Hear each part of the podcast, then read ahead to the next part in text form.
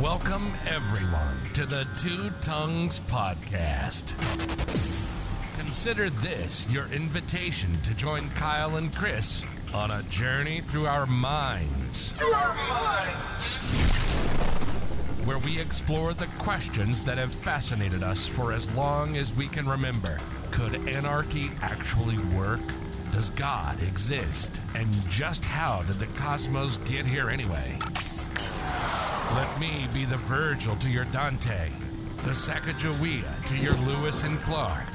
Let's take the guided tour through the dark chambers of our unconscious, seeking answers to the most important and unsettled questions of our shared existence. Ready or not, here we go.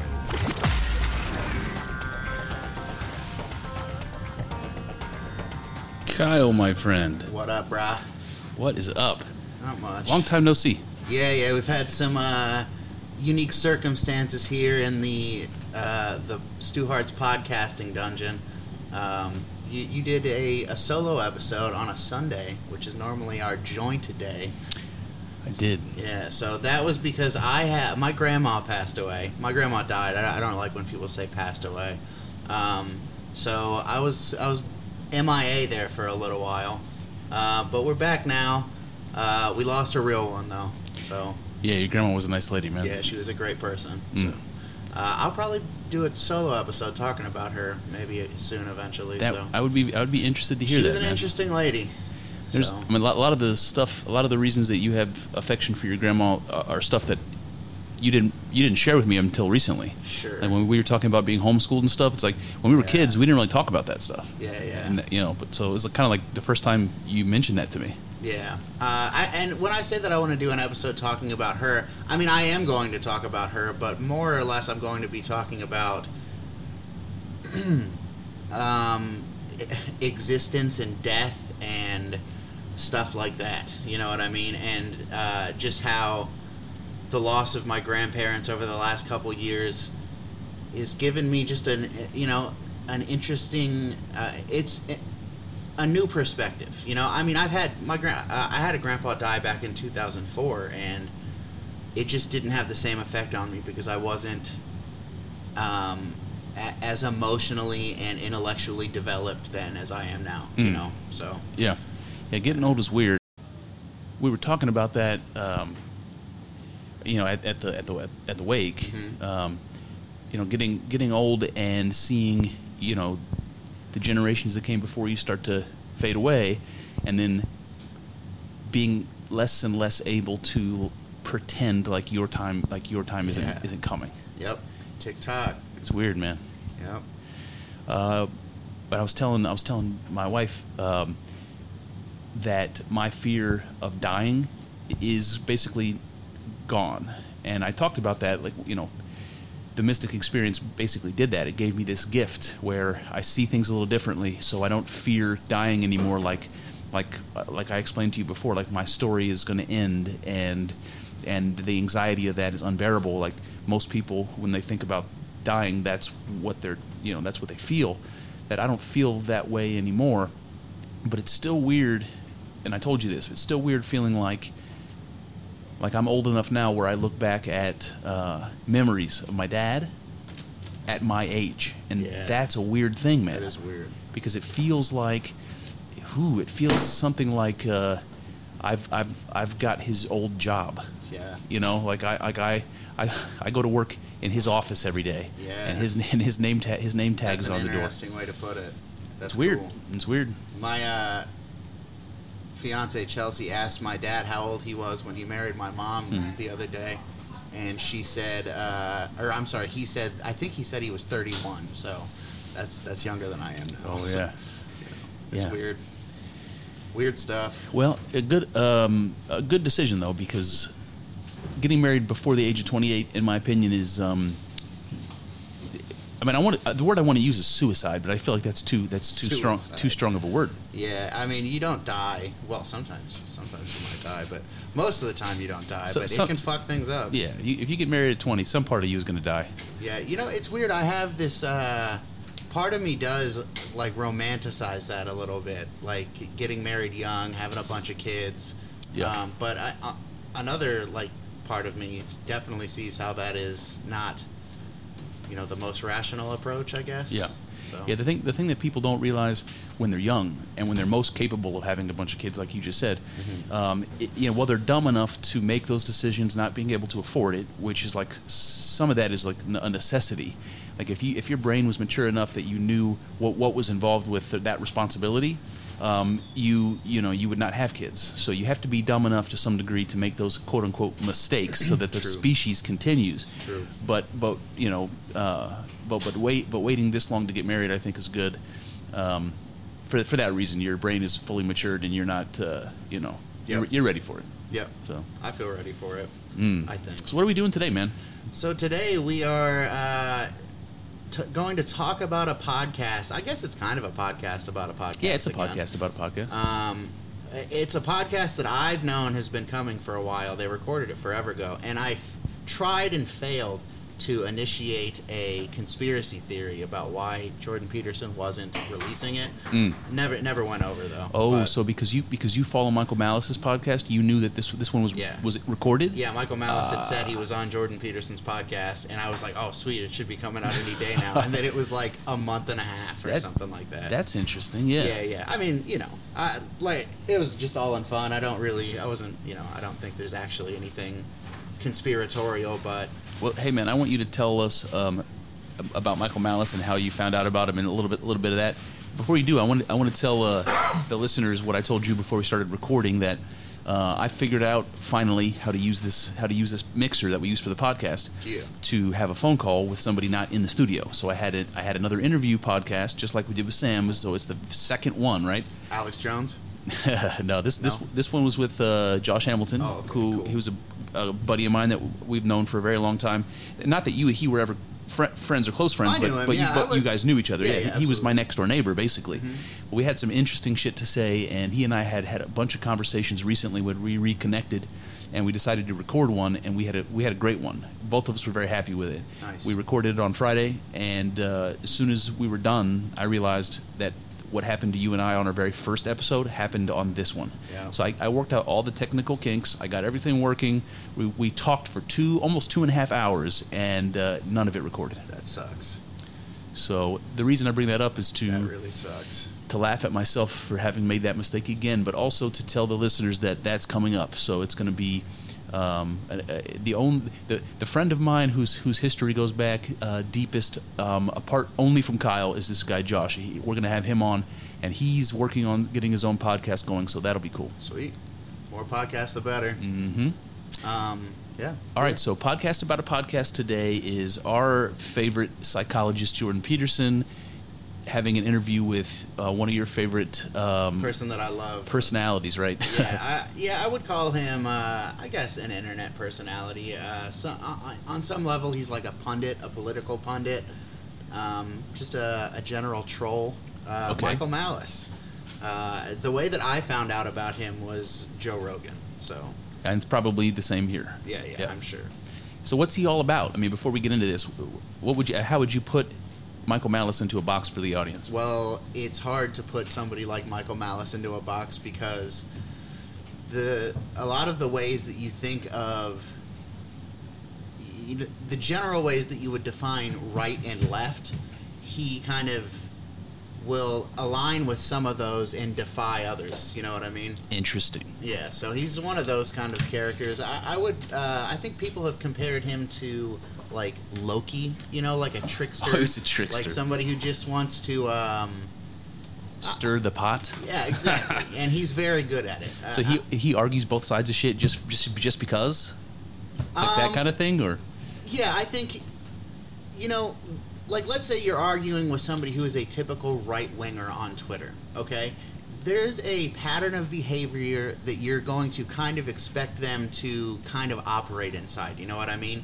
Michael Malice doesn't operate inside of those those procedures. So, so so it makes for a lot of uh, awkward, intense conversations. uh, yeah, and it just makes for a lot of people being exposed for it's like you don't believe that I uh, what am I trying to say here? It's like okay, you're operating inside of this like laid out you know, this is how liberals behave, this is how conservatives behave. Mhm. You're operating inside of that. You're expecting me to operate inside of it too, Mm. but I don't. Mm. And it, it and it makes it to where it's like you're expecting me to be a robot, and I'm not. I'm like, and I'm a person, and I think about things, and um, you you can't like try to shove me into this box because that's how you see yeah, that's how you see things. You know what I mean? You know what that reminds me of? What what calls this to my, my mind is a. You brought this up once, I believe. Uh, do you remember this? It was an NPR podcast about football, about the Native American League in the early days uh, Oh, yeah. when this was like post Civil War, and all the Ivy League schools had these football teams, and football was this brand new sport that was created to like give the give these young kids an outlet A simulation of for, war. of war exactly and the rules the, they, it was brand new and at the time there was no passing the football Yeah. it didn't exist and these native american leagues developed and were playing like harvard and getting just their asses kicked you know i mean the european um, the, the european americans that were on these ivy league schools were like you know, well, they were the best fed. They were the rich kids. They were bigger. They were stronger, and the Native American uh, teams were getting were getting demolished.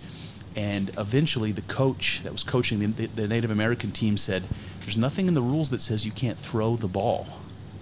So the reason I bring this up is because they ended up they ended up beating Harvard. These this this Native American team that you know surprised the world. You Yeah, know, yeah, just a little innovation. and just a little innovation. And so the, the the reason I bring that up is because you were basically describing the game, this political game that that that we're engaged in, and the culture. It's not real. It's not real. It's Yeah. it, that's why I call it a game. Yeah. It's got it's got its own language and its own and its own rules. And you just you just described Michael Malice coming into that game and just making everyone play a different game. And, Yeah. and that's what the Native Americans did during during that football that's game. true. you Yeah, know? absolutely. It's brilliant. Yeah. You know. Uh, it's interesting because they talk about games in that Mm. podcast. Yeah, I'm sure you re- or you will remember that Yeah. at least. Um, yeah, it's just interesting. Um, so uh, yeah, I just wanted to know, like in general, what you thought about that podcast. I mean, I know you know who Michael Malice is, but I feel like that was um, more of an insight into Michael Malice's beliefs than it is when he's on Rogan. On Rogan, he's kind of I don't know, kind of just giving a commentary on politics in general. Mhm, Uh, yeah. I feel like they got into a little bit of the, uh, I can't talk, a little bit more of the meat and potatoes of what Michael Malice thinks on this one. Yeah. So, So where I where I found that was interesting is when they talked about anarchy, mhm. and uh, I'm like, so I to be honest with you, I'm gonna have to refresh my memory with these notes as we're going along here, Sure. and to bring some of these things back to my mind. yeah, I'm, I'm gonna have notes that I'm gonna have to reference too, but But yeah, but I do remember they that they talked about anarchy, and uh, and Jordan had an an interesting perspective where they were going back and forth the way that Jordan did with um, with Sam Harris about definitions, like they were trying to get on the same level with with their language, and uh, it was interesting watching. I say watching, but listening to that back and forth and listening to that play out. It was like um, it was like the first round of a of a of a professional boxing bout, where the where the fighters are just uh, not that they were com- you know combative because they weren't, Yeah. but they were feeling each other out and uh, and getting on the same wavelength, and then the conversation was really really good, man. Yeah, I mean, I agree with you. They're not they're not hostile, but they're and Jordan Peterson even says this at one point. Uh, he's talking about when he knows a podcast is going well, and he says that it has like a pugilistic element to it. So Mm. that is that implies some element of combat. I mean, yeah, I guess combat, sport at the very least. Yeah. Um, so I know what you mean. Um, I think. Um, yeah, I guess they were kind of trying to dial in the language. I didn't really think of that, that comparison with the Sam Harris uh, thing, mainly because I was entertained by this conversation, Yeah, and yeah. that the Sam Harris ordeal was not that entertaining. Yep. So, So, um, so I, in the beginning of that podcast, they, they made it out like um, the fans on both sides, on Jordan Peterson's side and on and on Michael Malice's side, were eager to get them together. So that this was something they'd been asked to do. They finally get together. Uh, I mean, I don't know where you want to begin. If you want to begin chronologically, if you got some something specific you want to no, hone in on. Uh, we can just start chronologically. That's cool. So then, let me ask you a question to start this off. Um, did you say you read his book or his most Yeah. recent book? Yeah, Okay. Right. Yeah, Okay. so that. was my first question. So I, we heard in some of the dialogue in the podcast world, uh, in this circles, um, words like the. Um, uh, what is the dark web? The what is the what is the phrase that they use? Uh, the intellectual dark web or Yeah, whatever. yeah. So th- so there's these there's these phrases that get tossed around trying to describe these new types of political thinkers and then these new types of political philosophers or whatever that are popping up that are just social social you know uh, commentators. They're not you know pundits. They're not. They're just regular people that have some unique um, you know uh, perspective. And the new right is is one that was brought up during this uh, podcast, and I I mean I don't really know what that means, so that's my question. But is that something like the intellectual dark web? Are we talking about the same thing, or is, what's what is what does he mean by that? Um, so I would I would categorize the intellectual dark web as more a collection of thinkers and philosophers, and most of them are on some level like celebrity thinkers and philosophers. Sure. You know, we're talking Jordan Peterson, we're Yeah. talking uh, the Weinsteins, Rogan on some level, Harris, Yep. Ben Shapiro. Yep. Um, so that's that's kind of how I view the intellectual dark web. What I see the new right as is more I mean, you have those types of people, those those thought leaders and stuff like that in that new right movement, but when you say that when I say the new right, I think of the people like like the population. And I think that's Hmm. appropriate because I do think it is largely a populist movement. So- Mm, Okay. So how would you describe that? Uh, I mean, is there an easy way of describing that in, in layman's terms? Can we put a box around that and say some, some that somebody who's a part of this populist movement that is, I, I'm assuming you would say more conservative because we're calling it right. Sure. So what is it that they believe that the traditional uh, right or that the you know that the current ri- RINO Republican progressive Sure. kind of thing isn't?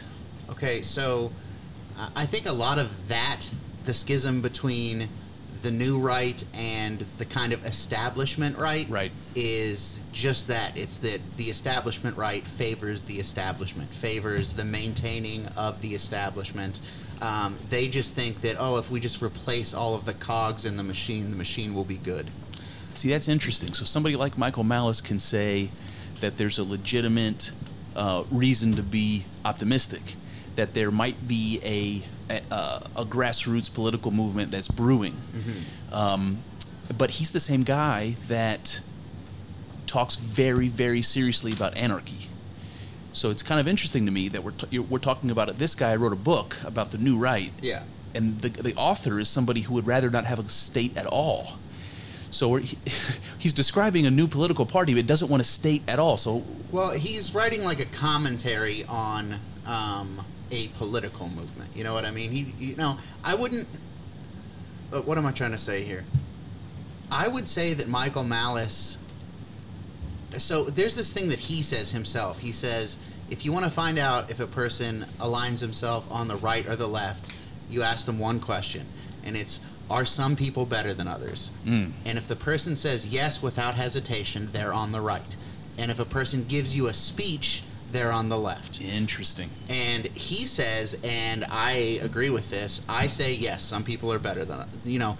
Uh, on some level, uh, depending on the standards by which you're judging, yes, some people are better than other people. Um, so that you know, that's where I come from, and I think that's where. Uh, no, I know that's where Michael Malice comes from too. I mean, See, know. that's so that's that's difficult for me, man. Um, some people are better than others. well, Um, is LeBron James better than you at basketball? at basketball? Absolutely. Yeah. Yeah. So okay. Like I said, it just depends on the standards that you're setting for Mm, that. You know? I see. I Um, see. I think uh, uh, so. A lot of the time, when you talk about right versus left, you're talking about like establishment, people who are into the establishment politics. Now, when you talk about anarchists, like Michael Malice is, when you say right versus left, you're talking more like philosophical ideas, like a right wing anarchist, which is what I consider myself. That's more like. Um, you know, I, I favor like capitalism. I favor just leaving people alone, Yep. letting people do whatever they want to do. A left wing anarchist is gonna like veer more towards communism. So, I uh, I think that um, I don't know. I, I just think that I think that the right wing, if you want to do communism, like an anarcho-communist thing, you're more than welcome to. You know, um, I don't know. I I just think that uh, the right the right wing side of it allows for the left wing side to exist, whereas the left wing side, I feel like they're going to try to slap some kind of limitations on people, and I that, that's not a in my mind. Then it ceases to be anar- I, I don't know Yeah. ceases to be anarchy in some way. Interesting. Yeah. Interesting. But So okay, so then um, then the, I might refra- reframe that by saying then the new right, um, the new right that Michael Malice is talking about are. Um, are going to share things in common with establishment conservatives. They're going to share things in, in common even with, you know, regular Joes that that uh, are conservative. You know, uh, voting Sure. voting Oh. Republican all the time. Things like support of capitalism, Yeah. free trade, um, individual freedom, liberty, you know, uh, uh, personal property rights, you know, like all of the things that that should characterize a good conservative or, or a libertarian, let's say, that the new right's going to believe those things, but they're simply not going to have the allegiance to all of the things that we would say are, are corrupt corrupt components of the establishment. Yeah. You know, they're not they're not beholden to uh, lobbyists or special interests or existing relationships or tra- trading money with everybody all the time. Okay, Yeah. that's beautiful. That's beautiful. Um, so yeah, I, I really don't know what else I was going to say with that. So um, I do think it's interesting that in the beginning of this, Jordan Peterson compared Michael Malice's book, The New Right, to that book we talked about in the Timothy Leary episode. Oh, uh, yeah, the the electric electric- acid test. yeah. So I'm gonna have to read that book. I've Me got too. credits on Audible. I think I'm just gonna go ahead and snag that one. yeah, yeah. So Send it to me then, because you can send it to me for free. I think. I don't think I can anymore. I think once you've Uh, done it, you can't do it anymore. oh, but shit. Yeah. Oh shit. Okay. Well, anyway, We'll try. I'll definitely try. Though. give it a go. Yeah. Yeah, we'll see. I should I should probably read that. Amazon, you can fucking afford it. Let Chris have a book for free. Come on, guys. Uh, so uh, yeah, I did think that was interesting. Uh, I didn't, you know, I basically I knew what the electric Kool-Aid acid test was, but hearing it described as like, like I said, a commentary on a movement that's interesting. Yeah. And um, yeah, I, I I caught that too. That is interesting. yeah, so I'm gonna have to check that out. Um, I, also thought it was interesting that Jordan Peterson said that this new right stuff seems like history already. You know, it's like a lot of this stuff. It's like five years ago. Oh. So, um, I mean, you know, it's still those people are still here, and their thought has developed. But the stuff that he's talking about in that book is, you know, kind of O- old in news. the past. Yeah. Interesting. Yeah. So that's interesting. Um. What Well- did you think about the 4chan stuff? Well, that's interesting. So I've got that right here. Uh, well, no, right here too. So, so well, okay. What, what, why don't I do this? Why don't I read these these Sure, couple yeah. couple of quotes about it, and then I'll tell you I'll tell you what I knew about this before I heard of this, Yeah. and uh, we can talk about it. Okay, so so in the conversation, in the beginning of the conversation, Jordan Peterson he he made a point. Now I wrote this down specifically because it sounded like something you brought up earlier, Kyle, when you said when you said I think this podcast is going to be so interesting because I I'm putting myself in your shoes because I am more a creature of the internet than you. Yeah. So it's like I'm going to have this whole perspective and all these references and things that that is going to be polar opposite from you, and a lot of that stuff you're not going to know. Yep. And uh, so that that that thing about the uh, the sa- the weird sounds, what's it called that people listen to and get off on? Oh, MS ASMR. Yes, you didn't think I, I would have heard of that, Yeah, and if it wasn't for NPR, I, I wouldn't have heard of Okay. it. And stuff like that. So this is this is something that rings true to, to that. It Yep. uh, Jordan Peterson said this. He said there's an immense divide between people who don't use the internet as their primary source of information and people who do. So if you're over 50, he says you're living in the world of the 70s, Yep. and uh, that's very true. But what scares me is that I'm I am right on the I am right on the edge of falling into that pit Yeah. because I because I'm finding myself reluctant to explore the new technologies and to I'm, I find myself struggling to see value in popular culture. So it's like what what um, what motivation do I have to like keep up with the times? You know, Yeah. whether it be who's famous and why, you know, what the, the latest social media platform is. I don't give a fuck, and Yeah. that's the truth, man. It doesn't affect me. It's like this is whole world that exists that I could give a fuck about. And the thing is, if I don't play that game, I'm a little worried that I'm gonna that the world is going to shift to this new place, and I'm gonna be here all by myself, like Brave New World, on Yeah. the on the fucking island of the of the savages. You know? Well, the shift has already begun. Um, so either jump on board or don't, I guess. But I think the shift has already begun. You've always been like that too. Like you were Mm-hmm. reluctant to get on MySpace. I think you know, like Yeah. so that's how long we're talking about. Yeah. Um, and I have kind of been like the polar opposite. I've always like I, I pretty much create an account on any new social. I don't always use them, but most of the time I always create, uh, you know, a profile. Um, Yep. And I just think, uh, you know, a I think it's interesting. I think that there's a lot of like. Like I watch a lot of YouTube, you know what I mean. Yep. Uh, one thing that's interesting about that, by the way, is I watched this on YouTube, um, and I also listened to it in podcast form. And I think at first I listened to it in podcast form, and I thought it was a little bit more combative in some parts than it was when I went back and I watched it, and I Oh. realized they were like laughing and stuff Oh, like that. See, and I don't and I don't watch it on YouTube Yeah. usually. Interesting. So, but anyways, I, I watch a lot of YouTube and stuff like that, and I think that there's a lot of good content. I think when you give normal people, you know, eh, finger quotes normal people the ability to create content, a lot of the time they create really good stuff. Yeah. Especially if you can, you know, m- make the the means to create that stuff more even. You know what I mean? oh yeah. Um, so Well, that's that's what this mixer that that I have here has enabled us to do. Yeah. This mixer that we've got has simplified the podcast technology to the point where I don't have to be an expert. And with with under a thousand dollars, you could have this set up, and anybody could do, you know, a, a, a quality recording. And you know, to your point, there's a lot of people in the world, a lot of people and a, a lot of those people have interesting shit to say, and almost none of them are on t- TV or or you know radio or something, right? start a YouTube channel, baby. Start a YouTube channel. But yeah, uh, so that's my point. Is that I think that there's a lot of interesting stuff on these new social media things. Um, whereas you seem to not be interested. You know, you don't you don't think that the con. I I think you're like suspicious of the content, maybe. I'll tell you what, man. I, I'm not a late adopter, but I am not an early adopter. Okay. So, do, and, and I, I don't have to explain this to you. I can just give you an example, a, a different type of example, and you will understand. Yeah.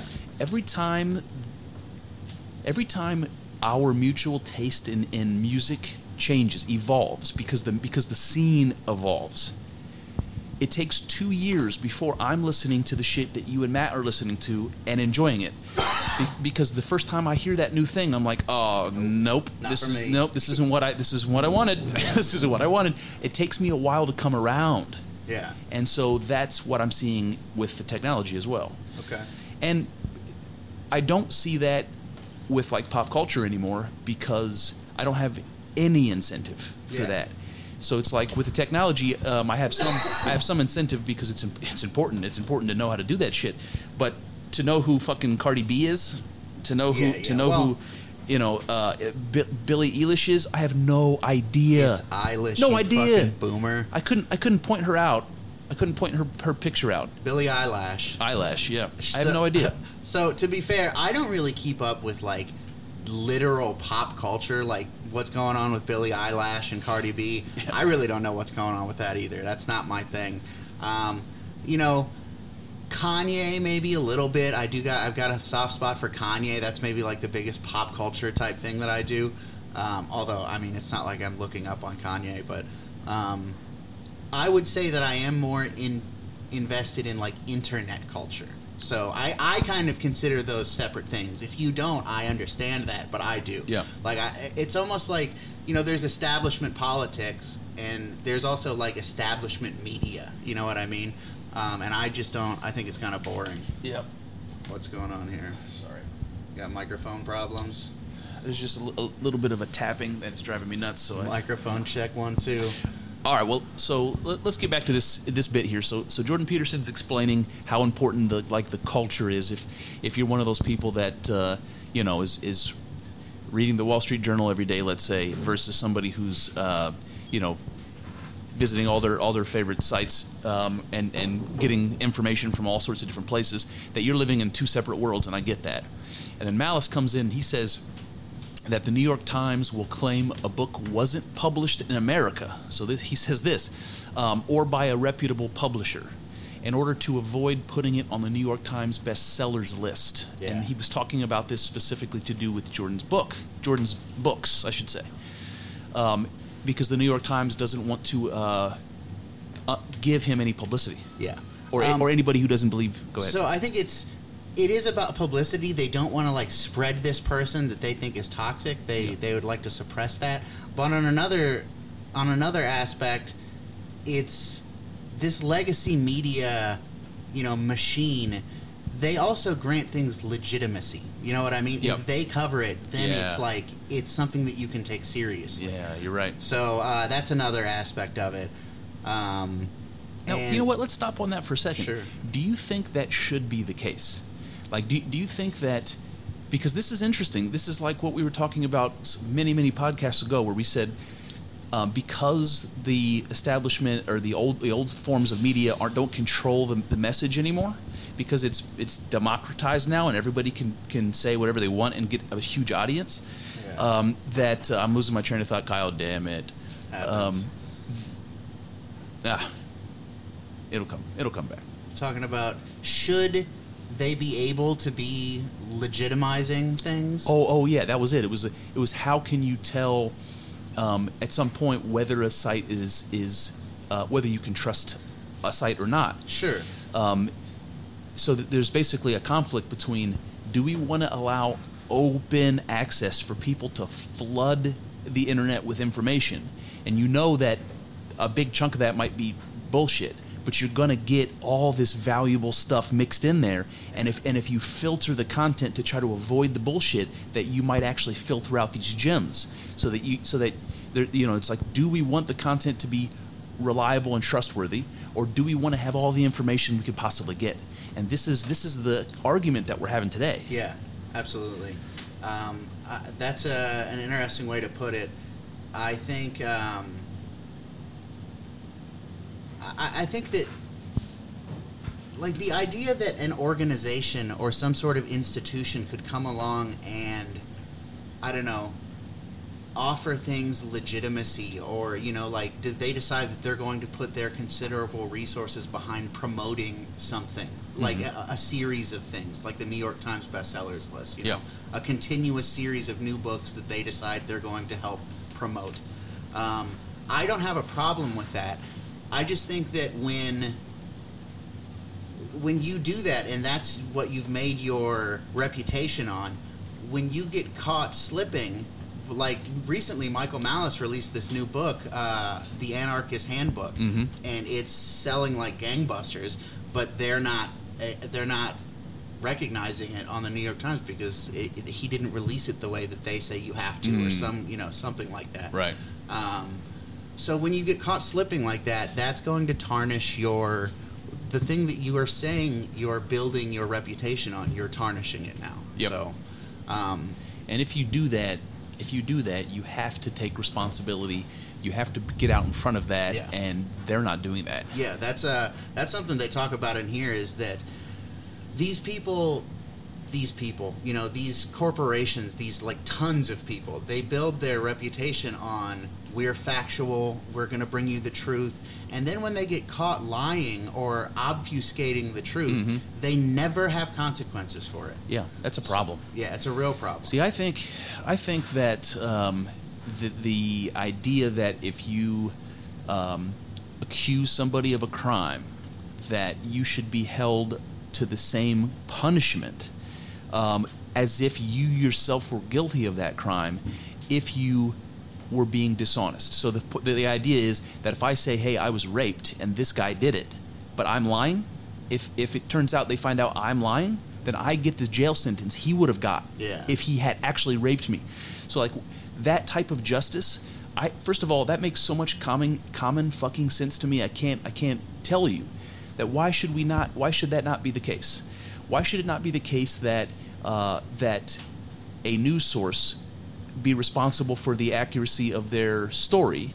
And if they're if, if there's libel or something involved, if they're lying in their story, they should be held accountable to whatever the punishment uh, you know should be. Yeah. Uh, the, and the fact that they get away with that is is a huge problem. Yeah.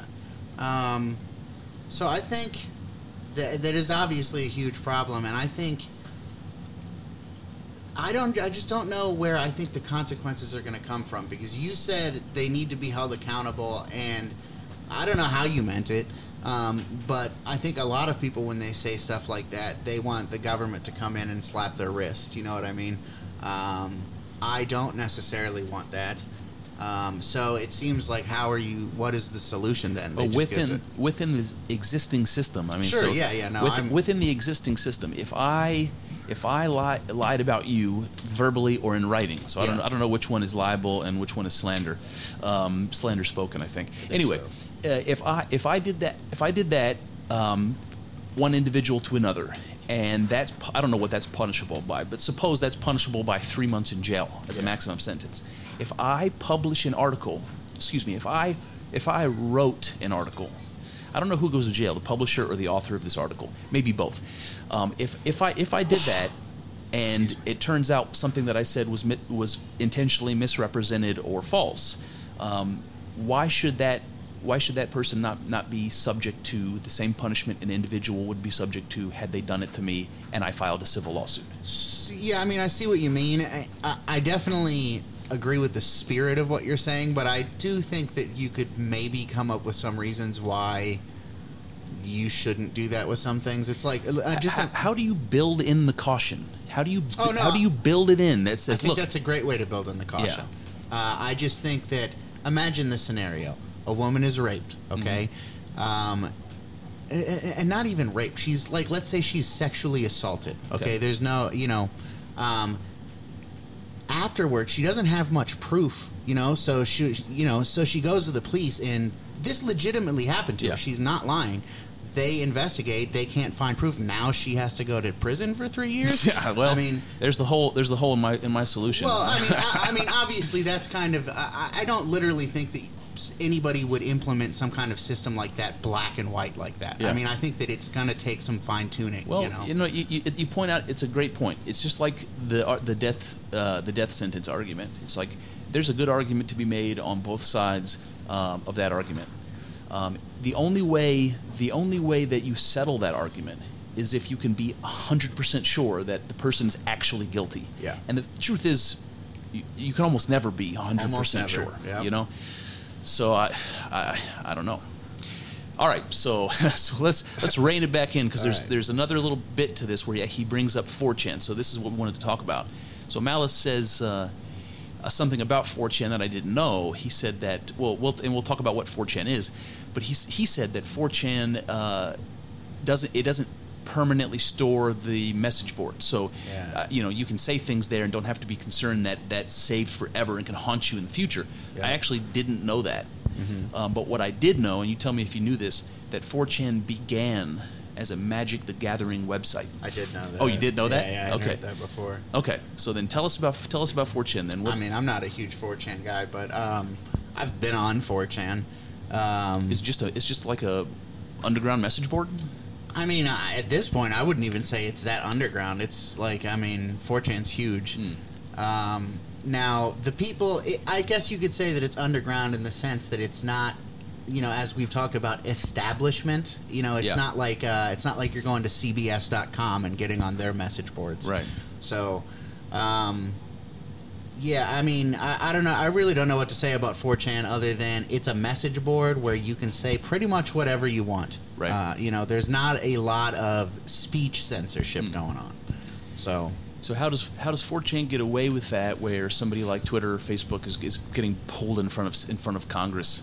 you know, I really don't know the origins of 4chan, but I would assume that the person who created it um, wanted that. That, you know, was. What's the word I'm looking for? Promoting that ethos, that free speech. Yeah. You're not going to censor people. We're just going to let it go. You know, say what you want um, with like very, very minimal rules. Um, so and uh, you know once something is established and uh, uh, on the internet, you know this is something that I think we need to apply to the rest of the world.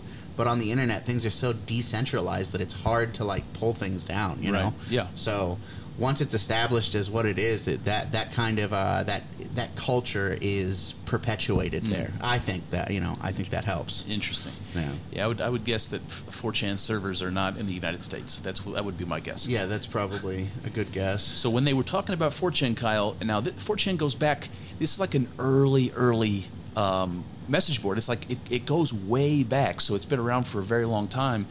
Uh, but today, uh, I guess 4chan is filled with right wing conservatives. Is this what I'm? I mean, to, to Um, understand. you know, I don't. I wouldn't say that it's filled with them. I think that there are definitely other people there. Yeah. Uh, but I think that one, you know, and they kind of talked about this in this episode. Uh, so the new right, these people who make up this new right phenomenon, um, they're kind of outcasts. You know, they are like being shunned, actively shunned from society. Right. So you, when that's happening to you, you have to find places to congregate, and I think f- places like 4chan end up being that. So 4chan is the underground railroad of conservative and libertarian philosophy. It's the last the last bastion of. Uh, I think it's the underground of like the extremes, the radicals of like all philosophies. Mm, you know, um, maybe there are exceptions to that. I don't know, but I think that you're going to find radicals of uh, you know a lot of different shades of colors. Right. And so that that's the light that I remember 4chan being talked in like about in in, in the old days. That 4chan was a place where um, where pe- people are talking very fringe shit.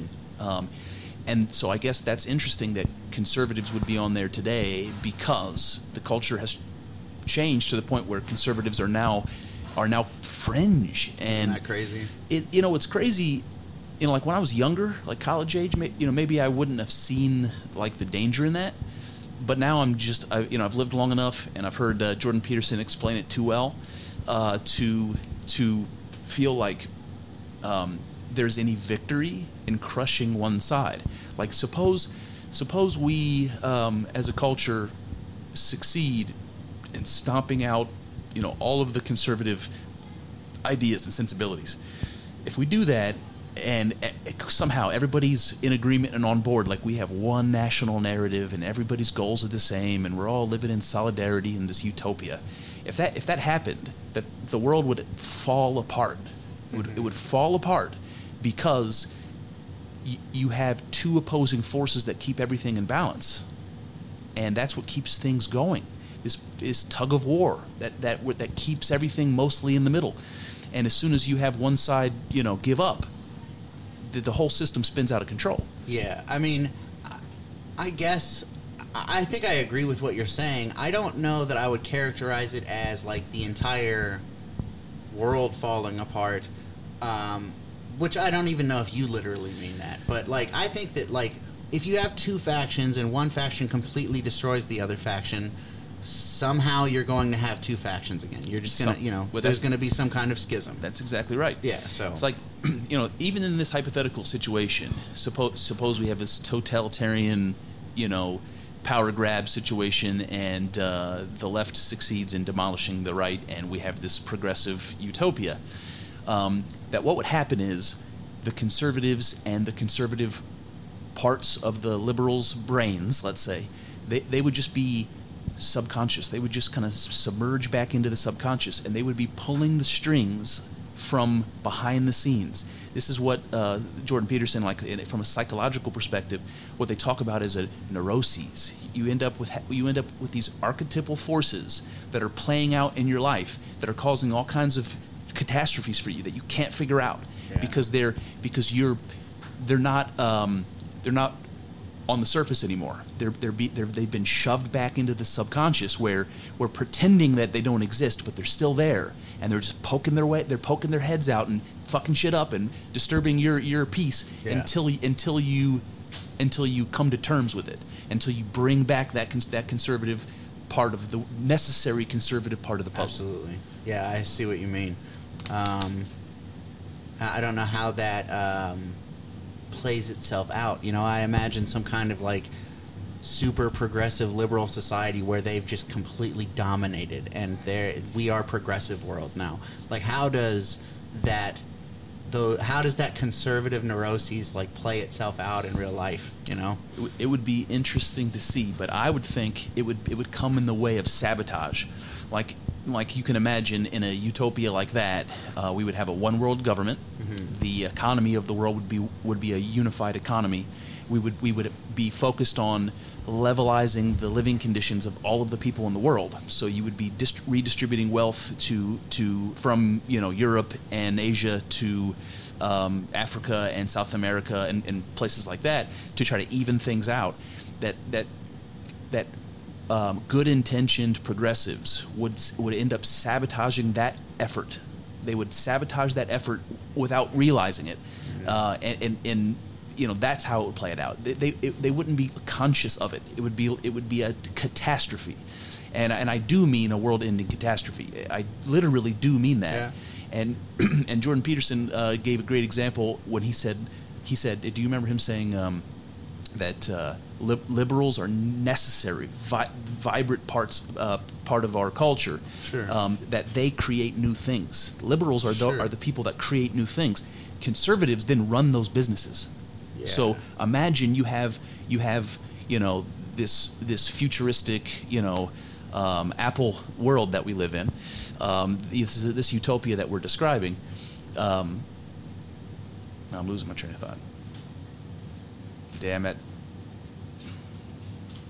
I don't know Ah. i'm trying to rein it back in but i can't think of Man, I was going for a minute though, boy. were, I was you were on it going. man you were on one The point the point is you, you get this world like that that the liberals have created. You get these creative people bringing all this new beautiful ideas and possibilities into Yeah. the world. If there's no conservatives there to make sure it doesn't fall apart, it, everything will fall apart. Sure. This is what I mean that they're both necessary. Yeah. And and it's just, you know, I agree with you. Uh, and I think that another thing is if you have those conservative people there, creating something new is, I don't know, it, it, it kind of. A necessi- an unnecessary part of it is the potential that you're going to bother somebody with this new thing that you create Mm. or say or whatever, you Yep. know? And I feel like those conservative people, while maybe necessary to like run things eventually once it gets to that point. Yep. Uh, they're also the type I well I don't know no no that's not true. Liberal people are are, are I guess probably more likely to be offended on some level nowadays. Yeah, I would agree. Yeah, so never mind. No, but I think that the conservatives are necessary to keep the peace and keep the balance as well. So, Okay. you know, you can just imagine if you were in a room full of creative people Mm-hmm. and you were the only normie. Yeah, Imagine that's like being the only sober person at a college keg party. It, Yeah. it's fucking miserable. But if you don't have that guy saying, "Hey guys, you know it's fucking time for bed," yeah. cut the your hippie, are gonna get called on cut, you. cut your hippie hair and take a nap.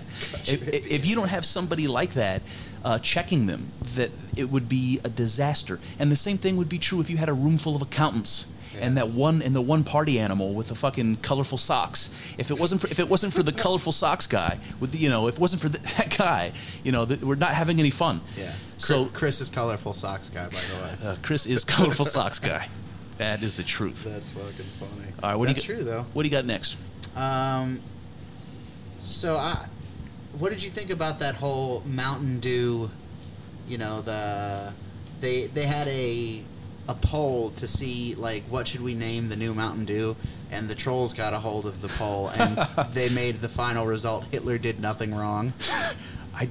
I don't remember that. Oh, not that fucking weird? That is weird. Because that's an awesome, you know, interesting thing that I don't don't remember like picking up on. Yeah.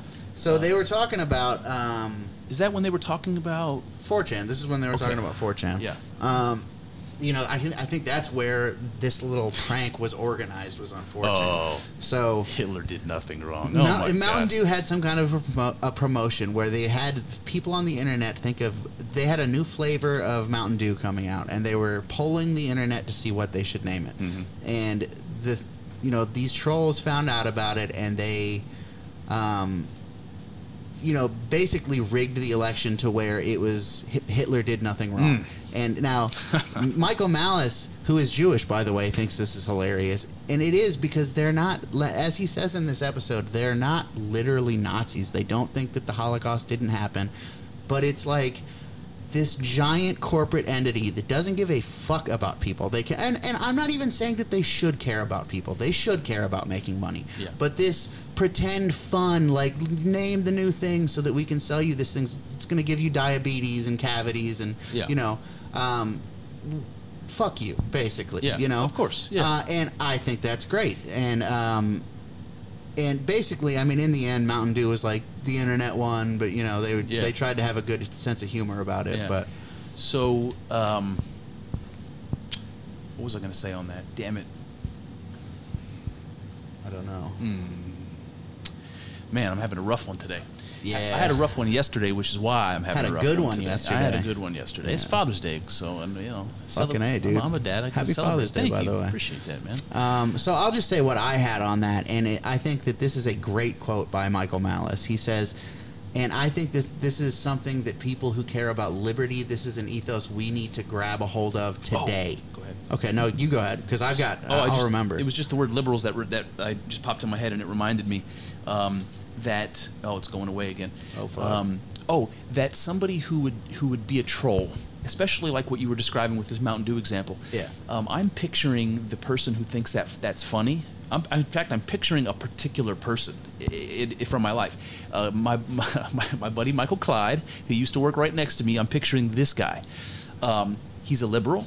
He's a yo- uh, when I knew him, you know, when I worked with him, he was a young man, and you know, so he was in his early to mid twenties. Okay. Somebody like that who thinks it's who thinks it's funny to um, to pi- to pick on a Fortune 500 company just because he can, just because he has the power to to make that sort of of an impact, and he's gonna Yeah. he's gonna do it in the most over the top and sarcastic Fuck way, yeah. You know, and and I can see Mike laughing at this, and the point I'm making is that guy is a liberal. Sure. He's young, he's sarcastic, he's good with technology. Mm-hmm. That's the kind of people that I picture m- doing something like this. That's also the kind of person who, in the in the old days, in the old days, this would be something that wouldn't get picked up in the news. It would just be it would just be funny among the among the in crowd.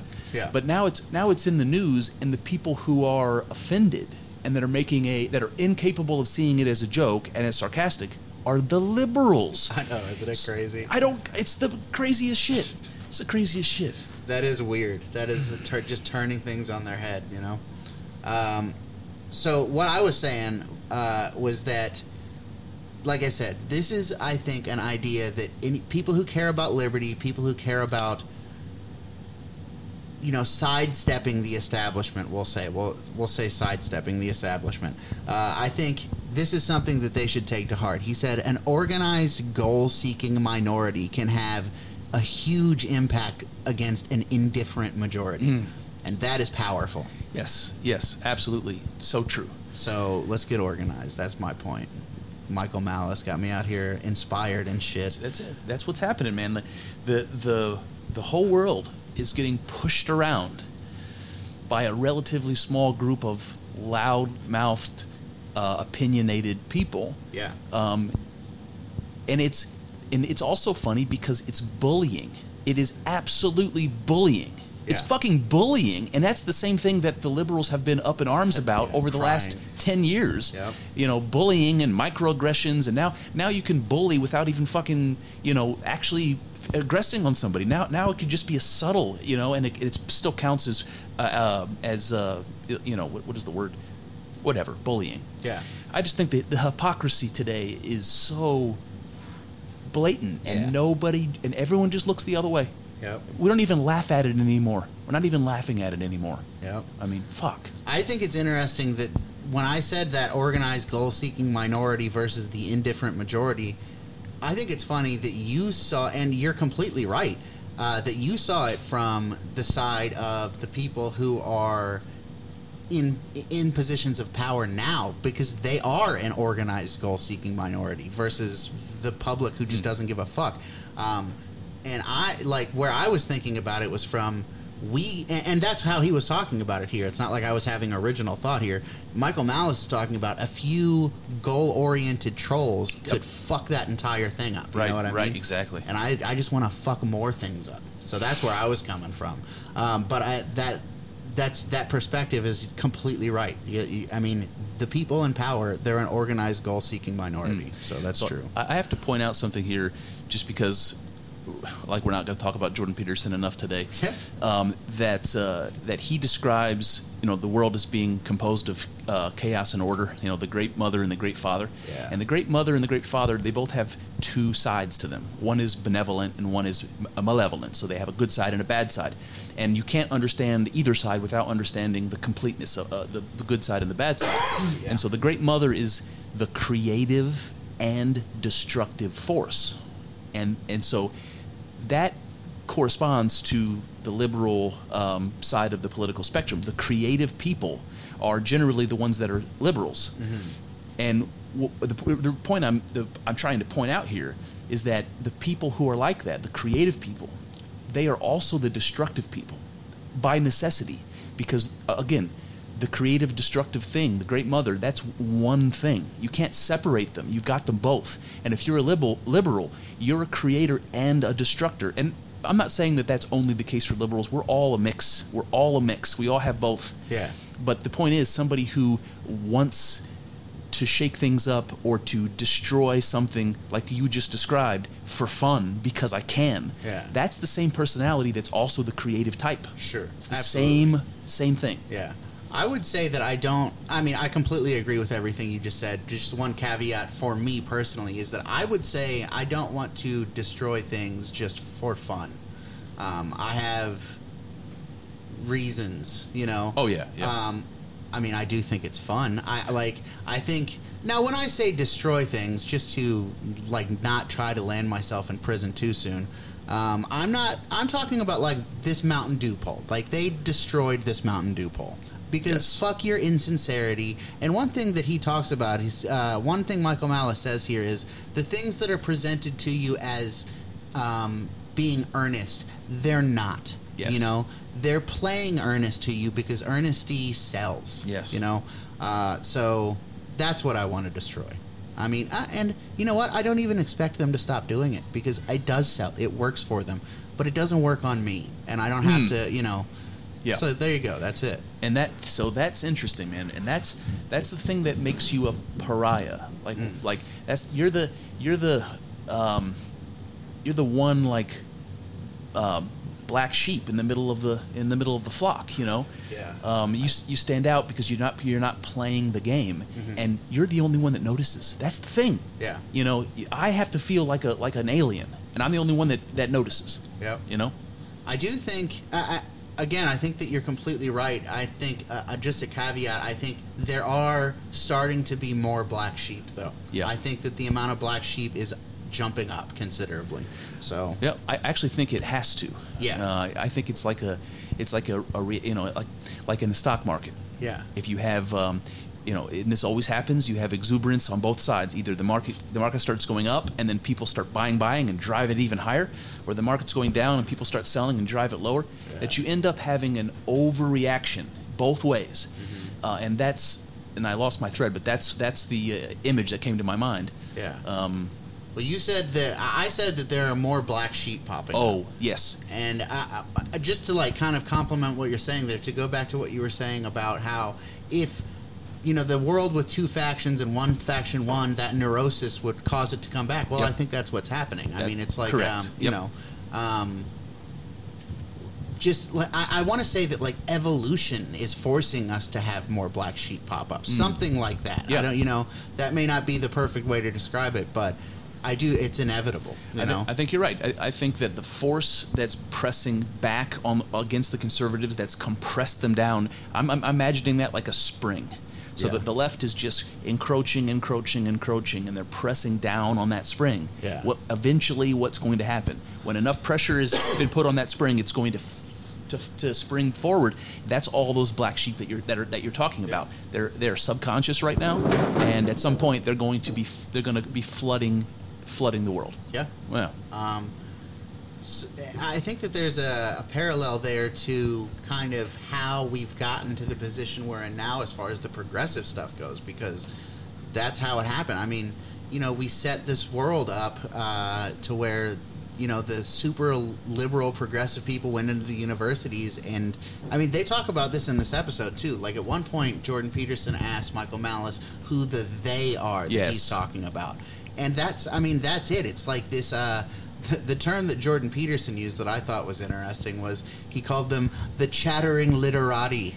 Oh yeah, yeah, I don't yeah. know what that means, but like I, I think I do know what it means, but I just don't know what the actual words. I know what chattering means. Well, yeah, I just think literati. I think it, I think it's like Illuminati. It's like, but but it's oh. talking about the people who write. So the Oh, chatter. okay. the- so those are just the voices that people see because those are the ones being published. Okay, the I published see. voices. The chattering literati. Yeah, okay, I get it. I see it. Um, I, I, but yeah, I just thought there were a lot. Anytime I listen to Jordan Peterson, especially watching, I don't know how much you've watched him, but he is Very a- little. He's so he's always talking with his hands and you know like doing all these things. like it's so entertaining. But, But um, it's, it's funny. That's another thing that's uh, characteristic of liberals. That being animated when they talk. Oh, that, oh, that's yeah. much much more common with liberals. I can see it. With creative types. um, I don't even know what I was saying there. But we, I mean, Well, I've got one if you're ready. Yeah, yeah, let's um, hear it. Jordan Jordan said something that, it, in the context of the uh, of the sentence, it, it was like a throwaway, but I never heard anybody say it, and I was like, oh, that's good. This is what he said. He said, he said, internet and social media. He talked about them as a redistribution of power. fuck yeah. So we talk about a redistribution of wealth when we're when we're talking about you know a progressive economy, and I never heard anybody say that before. That like what's happened with the media is that it used to be the the, the power was con- concentrated in the the few big networks, Yeah. and now it's democratized. So what you have is a, a redistribution of media, Yeah. and that you know. That, that, that that's what's that's what social media has done is it's redistributed power and authority Yeah. from the government Absolutely. to everybody. You know, it's funny that you say that um, because there's this point in this podcast where Michael Malice is talking about things in terms of power, Mm-hmm. uh, and Jordan Peterson says that's like the classic postmodernist French power theorist thing, and he kind of like like puts a cap on himself, and he's like, "That's not an insult, by the way." Yeah. But if you know anything about Jordan Peterson, it is kind of an insult. Yeah, yeah, kind of. Okay, so uh, it, it's funny to me that Jordan Peterson can understand that this stuff, podcasts and YouTube and the internet, is shifting power balances and Mm-hmm. how that makes a difference. But then thinks that like power theory is just completely. And maybe he doesn't think it's completely useless. To be fair, I mean, I don't think that he he's obviously a complex thinker. He's not a black and white guy. Right. So, you Well- know, but I, I think that there's more of value in like postmodernist theory than at least if not Jordan Peterson, then at least Jordan Peterson like fanboys. Like they're all Yeah. postmodernism's for fags, bro. Yeah. No, I mean Well, it's pretty interesting. It, it really, is so. it is interesting, and you've pointed out something that rings true to me about it, which is that when I when I get concerned about the manipulation of language, meaning, the manipulation of meaning, that in symbols, that that's something that is a postmodern, uh, you know, idea. Sure. And it's, uh, I mean, there's absolutely truth in that. It resonates with me. I, I, I, I buy that. Yeah. But there are there are legitimate critiques of Oh, postmodernism 100%. that, in my opinion, undermine the philosophy sufficiently. Undermine the philosophy. Yeah, yeah. Um, and the way Jordan gets around that is he says he doesn't believe that that the social world is a power game, which is what postmodernists say. He says it's not about a hierarchy of power; it's about a hierarchy of competence, and that and that people like your standard liberal who prefers to use the language of power to competence is doing that either on purpose to manipulate you or subconsciously to manipulate themselves. So when they when they say somebody has power because they're a successful businessman, um, Jordan would say no, he's a successful businessman because he's competent, because he learned what he needed to learn, the skills and the knowledge, Sure. and played the right and made the right steps to get where he is. Sure. And that if I am um one of the underlings, if I'm one of the low-paid employees looking up at that at that guy and have all all the reasons to think, um, you know, to be jealous, let's say, Sure. that I'm going to say, oh, he he's manipulating me uh, through power, rather than saying. Uh, he's simply displaying more competence than me because if I say that, then I now have to say, well, I am not competent. Sure. So, so it's easier for me to say I don't have power because what can I do about that? But for me to say I'm not competent, well, there's everything I can do about that, and, and only I can say that. Sure. So I'm much more likely to point the finger at somebody else than to point it at myself, and that's the distinction, I think. I, I agree with you, and I think uh, that that makes sense on an individual level, on almost like the vast, vast majority of cases of pe- of people feeling that way. Mhm. I do think that there are times, and this is kind of how I feel about like philosophy in general. Like I think that some, I mean, all philosophies tentatively I'll say all philosophies have some good shit that you when you when applied in the right circumstances very helpful tools to help you thinking about things. Yeah, sure. Um, and then in other scenarios that breaks down. You Mhm. know what I mean? Um, so yeah, I, I don't know. That that's just kind of how I I see things. That's why I found find value in postmodernism. Um, Yeah. You know. Oh, yeah. And it's like like a lot of right wing anarchist types who are influenced by people like Jordan Peterson and people of that that milieu. Yeah. To use a fancy word. Yeah. Um, You- you know they, what- They, what they um they tend to like shit on postmodernism. It's like Yes. I don't trust the information disseminated or the stated motives of the people in power, but also I think postmodernism is gay. It's like I mean, I, I, it would be helpful to you. You should use the, Yeah. the postmodern Oh, yeah. thought, you know. But you know, I don't know. Yeah, I mean, I agree with you on. I don't, I'm not exactly sure. There's a lot I could say about that. Like, there's things like um, knowing your enemy. Like, there's value in knowing your enemy. So even if you feel like postmodernism is a uh, is a philosophy that's flawed, Mhm. if it's convincing to people, um, you should know it. Yeah. It, it's valuable for you to know it because otherwise, how are you going to argue against it? Absolutely, that's a great point. So that's that's one thing. The other thing I wanted to point out is this. This is something I struggle with. Um, whenever you have a novel idea, whenever you have a new idea that's interesting, that ca- captivates you, like I use the word like resonates with me. It's something that feels true and it makes me want to explore it more. If I have something new like that, um, where was I going with this? This is one of those days, man. It is one of those days. Jesus, effing Christ. Um, what were we saying just before that? Um, I don't know because Oh, my boy. notes are not helping me. They're, they're like out of order at this Um, point. Yeah.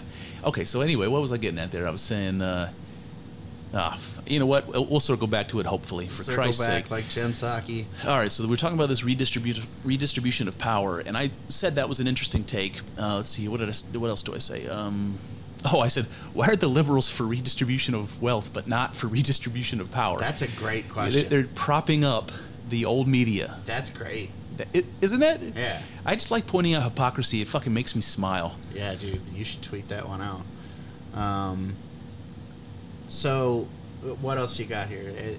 Are, are these like linear? Um, Yeah, these are like chronological as, as the podcast goes Well, on. So, let's see what you got. all right. So Malice, he says this. He says, um, when you listen to corporate media, they will acknowledge that there's a problem, but when that's when that problem is solved, they start to panic. Yeah. What, what did you think about that? Um, I, mean, I think it's. I just think that that's what they're selling is panic. Exactly. Yeah. So. So, so if COVID goes away, let's say, um, if it by go away, I mean if it falls out of the media, it falls out of the public consciousness, then what are we going to write about? Yeah, yeah. Now we got to do something hard. Something else. Yeah.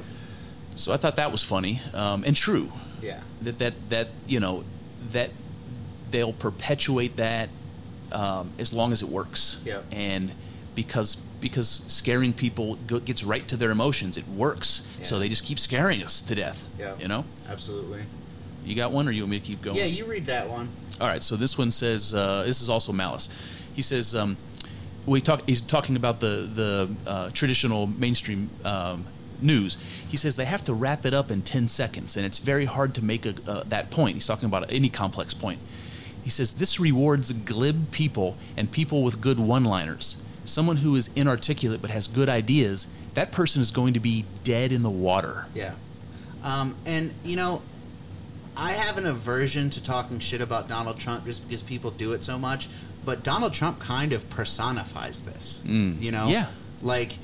I, I, I don't like a lot of people like to say that Donald Trump is dumb. I don't think that he's dumb, but I don't think he's like like particularly intellectually smart or anything No. like that. You know what I mean? Yeah.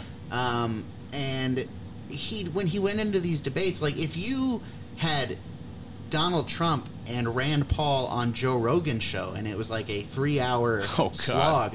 Rand Paul would bend Donald Trump over and take him to the woodshed. You would you mop. know what I you mean? would mop the floor with him. But when it's a debate, Donald Trump can say, "You're ugly," you know, like basically, and then you know that's it. That's, Yeah, but you know what? So that's fair, and that and that's true. But do- but the, there are some one-liners on both sides, Oh. not not just Donald Trump, but also on the on the on the left side. Uh, there are some one-liners that are true and sting and are Sure. funny and and work, and those things work better than than convoluted, you know, long-form Absolutely. shit for most people. Yeah. And so if I'm Donald Trump uh, trying to get most people to vote for me, that's you know that's how I'm gonna try. Sure. Um, I, I think that one-liners that work and are not necessarily. I mean, it, like a lot of Donald Trump's one-liners were just like shit talking. You know, it's like he's up there doing a, a stand-up routine, like Yeah. he's doing crowd work. You know. Yeah, sure. Um, but uh, like one-liners that have truth to them and work, I think are f- not as common. You know, but one I can think of off the top of my head was when Tulsi Gabbard just wrecked Kamala Harris's. Although Kamala ended up being vice president anyways. But, Yeah. Um, you know, just wrecked her campaign. Do you remember that? What did she say? Do you remember? So Kamala had said something, and Tulsi responded and basically just laid out the fact that she was like a, a super aggressive prosecuting attorney, and like she's basically a cop. She's like a Republican, you know, like Joe Biden wrote this uh, that '94 crime bill that's like got super harsh punishments and like not what you would expect from from From a- from a liberals, kind person, Democrats. yeah. You know what I mean? Yep. Um, and Kamala's the exact same way. They're cops. They're they're not what they're being advertised as. No, So, that's for sure. um, one thing I wanted to go back to was ta- when they were talking about the irreverence of 4chan and the, these like online things, and like we were just talking about Trump. I do feel like Trump was kind of the personification of that. Yeah. You know, they say as much in here. Sure. Um, and one of the things that they use as a weapon against Trump and against right wing thinkers in general, um, and it, it's actually, I think, more destructive when they use it against thoughtful people. Because Trump, I mean, he's out there, he's talking shit, so whatever. But when you silence people who are actually saying important things by. With, with this sort of tactic, and the, the tactic is it's like they criticize him for saying mean things, and like they say that uh, what's the exact word that I wrote down here? Um, irreverence.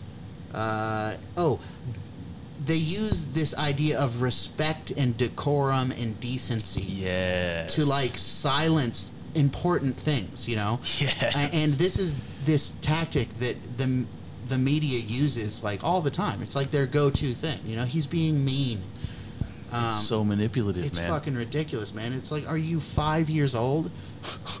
I, I mean, there's this idea in on, on like Liberty Twitter and the Liberty movement that like there are a lot of libertarians who are very far left. Okay, like they're that basically surprises me, but keep going. Yeah, there's lots of them, um, and like they'll get upset about memes and stuff like that, and just of you know the line of thought that I am, if you're upset by a meme, you don't have the stomach for what's coming. You know, like you. Oh, yeah. You know, this is not for you. You should you should do some. You should play chess.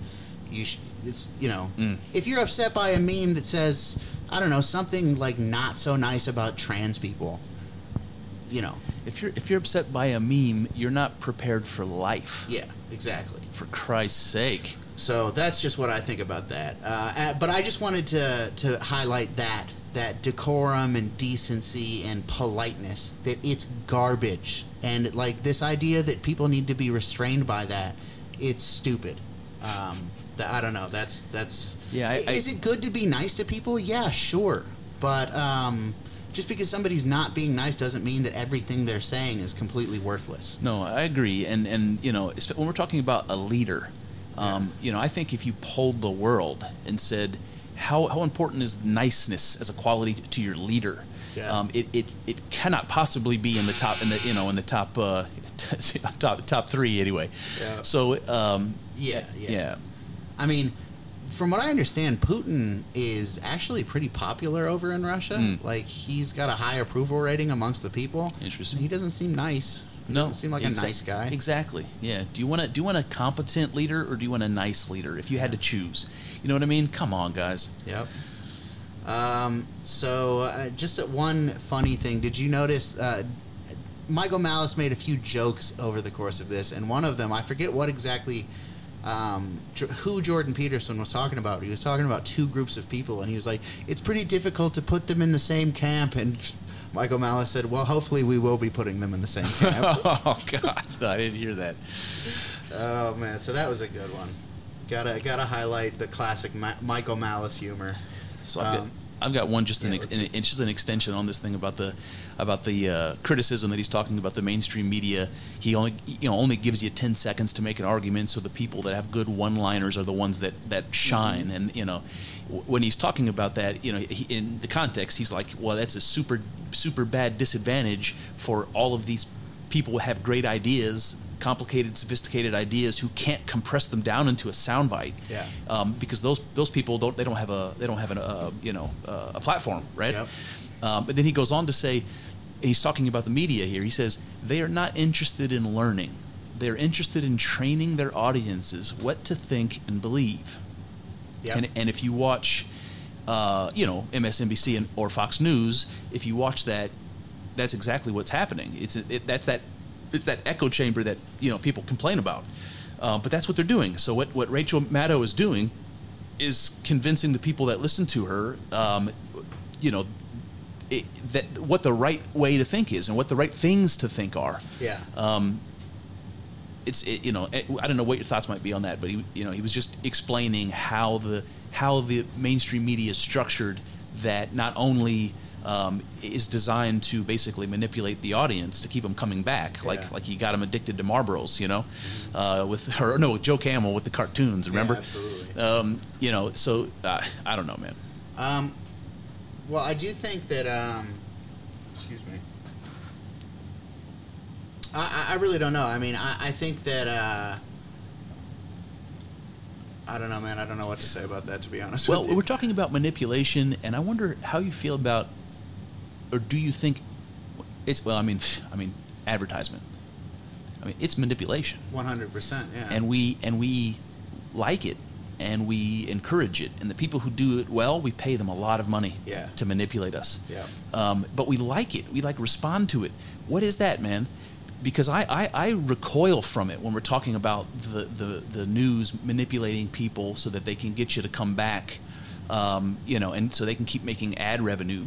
Yeah. So that that's disgusting to me that I'm being manipulated. But but at the same time, I'm like, you know, eyes glued to the new Snickers commercial. Absolutely. Well, I don't know. I don't. My eyes are not necessarily necessarily glued to the new Snickers commercial. I fucking abhor commercials. Um, Mm.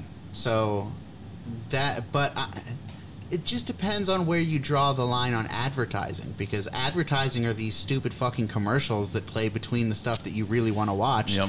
But advertising is also on some level propaganda. It is. I mean, eh, so you got propaganda all over the place. Are you accepting? If you look at the corporate media as state-sponsored advertising, like they're advertising these ideas. Yeah.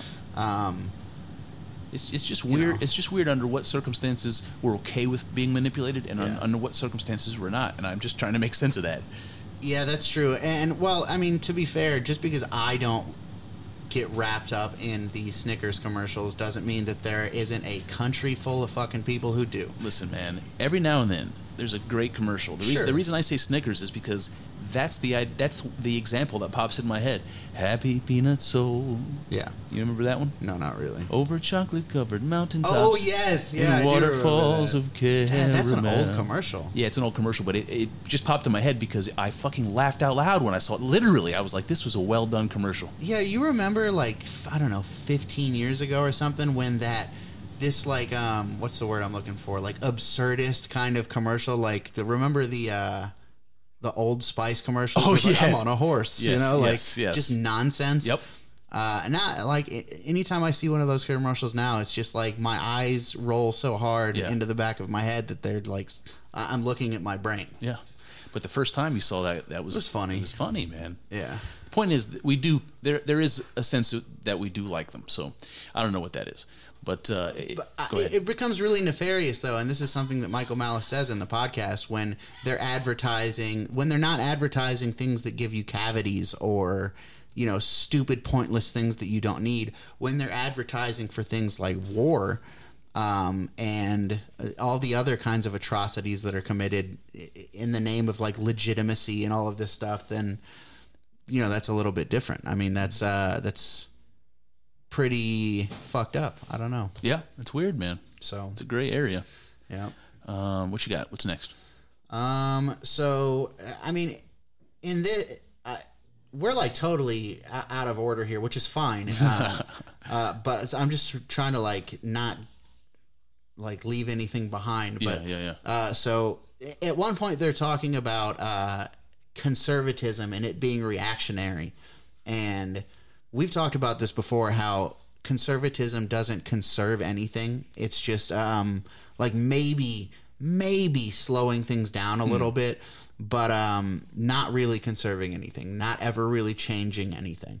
Uh, and he talks about how the magazine that William H. Bu- William F. Buckley F. Buckley. Yeah. yeah, uh, that he was the editor of the National Review is standing athwart history, yelling "Stop," uh, and some, that an idea that characterizes the new right is let's stop just like yelling. Let's like actually try Yes. to do something. Yes. So that's something that I think like really like sets the new right apart from the old right as well I love that. because the old right is just happy to to like uh, you know like the stuff that republicans are arguing for now is the stuff that democrats were arguing for 10 15 years Mm-hmm. ago so they're though john mccain's happy to do that as long as he gets to go bomb the fuck out of wherever that he wants to go you know Yeah. so yeah, they're happy to do that as long as they can get reelected. yeah you know? exactly so yeah that's uh that's another like d- characteristic difference between the new and old right That's- so i thought that was worth mentioning It's super refreshing,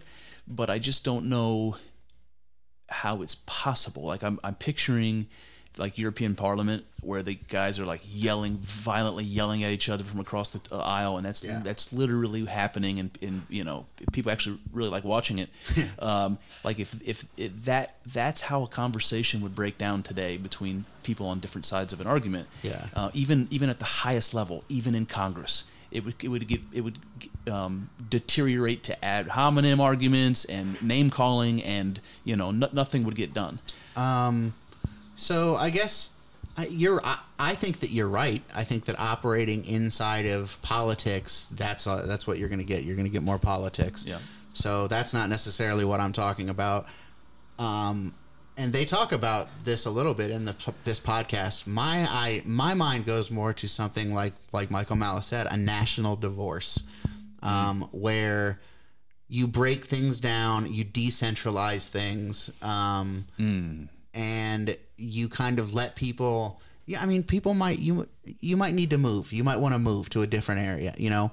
Uh, but that's better for you in the long run, you know. Yeah. So, uh, I think it would be something like that. I don't think it's going to be po- po- like policy based or politics based. So, Yeah, that's interesting. um, yeah, that was that. I, I do think it was funny that uh, T-shirt that Jordan Peterson said he saw the guy that had a shirt that said Trump 2020 because fuck you twice.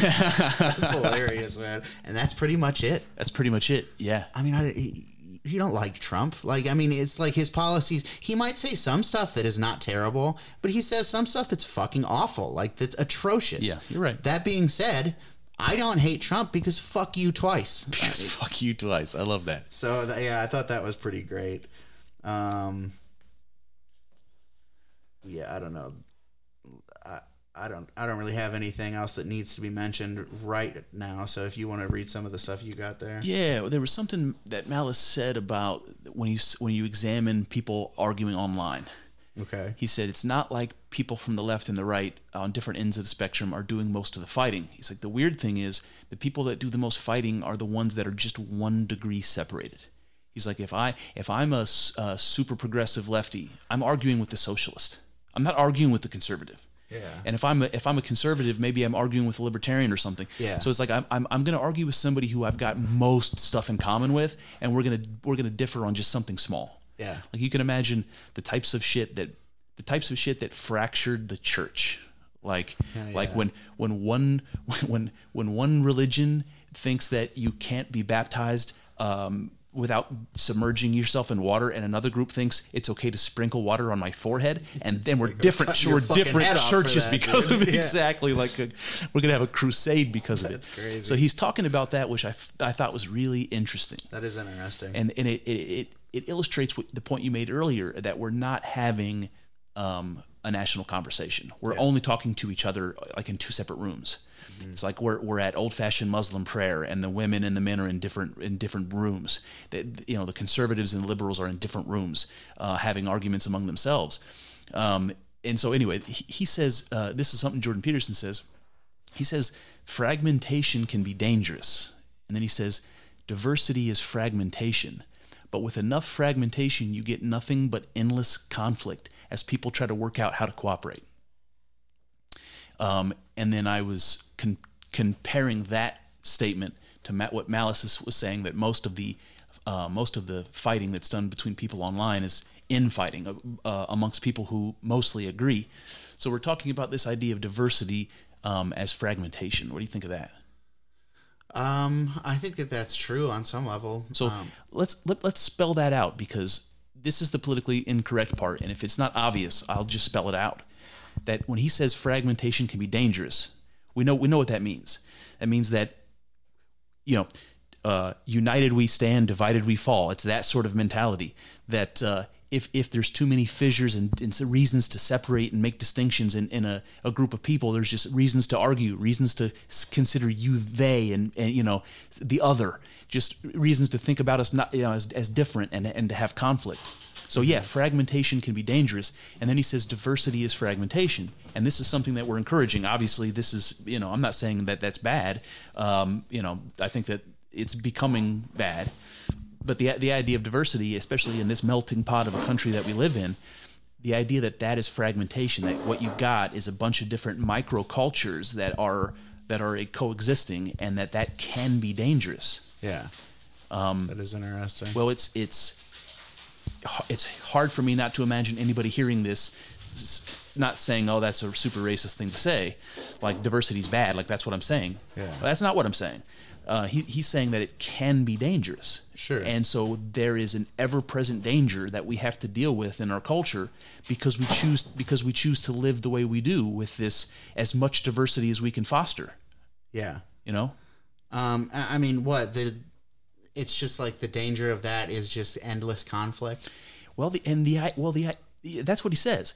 But but the idea that Malice is saying that people are people who are mostly similar are doing most of the fighting, and then we're talking about having this great country filled with diverse people that are very different in terms of our languages and cultures and religions and values and all this stuff. Let's say, uh, all mixed together. You know, just picture New York City.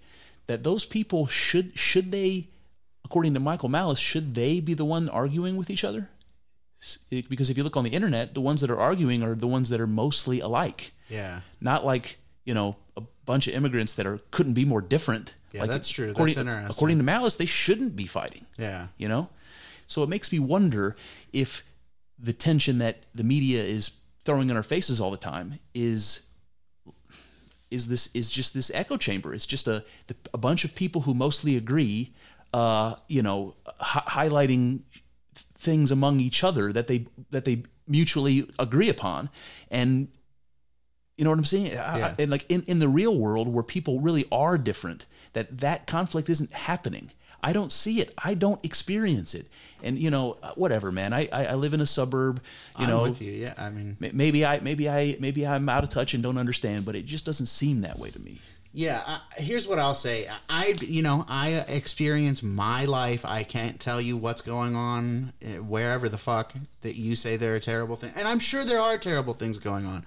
Um, but overall, I see white people as bending over fucking backwards to not be seen as racist. Absolutely. So I don't know. That's my experience. That's like I said. That's all I can offer you. But that's also all I can base my thought on. So you know, I don't know what to tell you on that one. Yep. Um, yeah, I don't know. What else you got? Well, Michael Malice had a quote in there where he said, there, "There's no reason to have a president that you don't want." Yeah. and I think he was saying it satirically, and when because of obviously the stuff in the news about um, uh, the election fraud and the the audits that are going on and all this stuff. That in, that maybe the commentary there is that in today's day and age, um, you know, again, there's no reason to have a president you don't want. That there's that there's some uh, group that, or, or I don't know how to define that, but that, it's possible to not have a legitimate uh, election anymore, and that you know whoever sets the agenda can just pick the president, and it doesn't matter what the people how the people vote. Yeah. I mean, I don't know if that's what he was saying or not, but it seemed that way. I don't think that's what he was saying. I think he was kind of referencing, in a tongue-in-cheek kind of way, to be fair, um, like the idea that I was talking about about like decentralization, fragmentation. It's like you have a you have a, a way of thinking, and this is this is just this guy who's supposed to be like the leader of thought for your way of thinking. Well, go follow him. You don't have to like.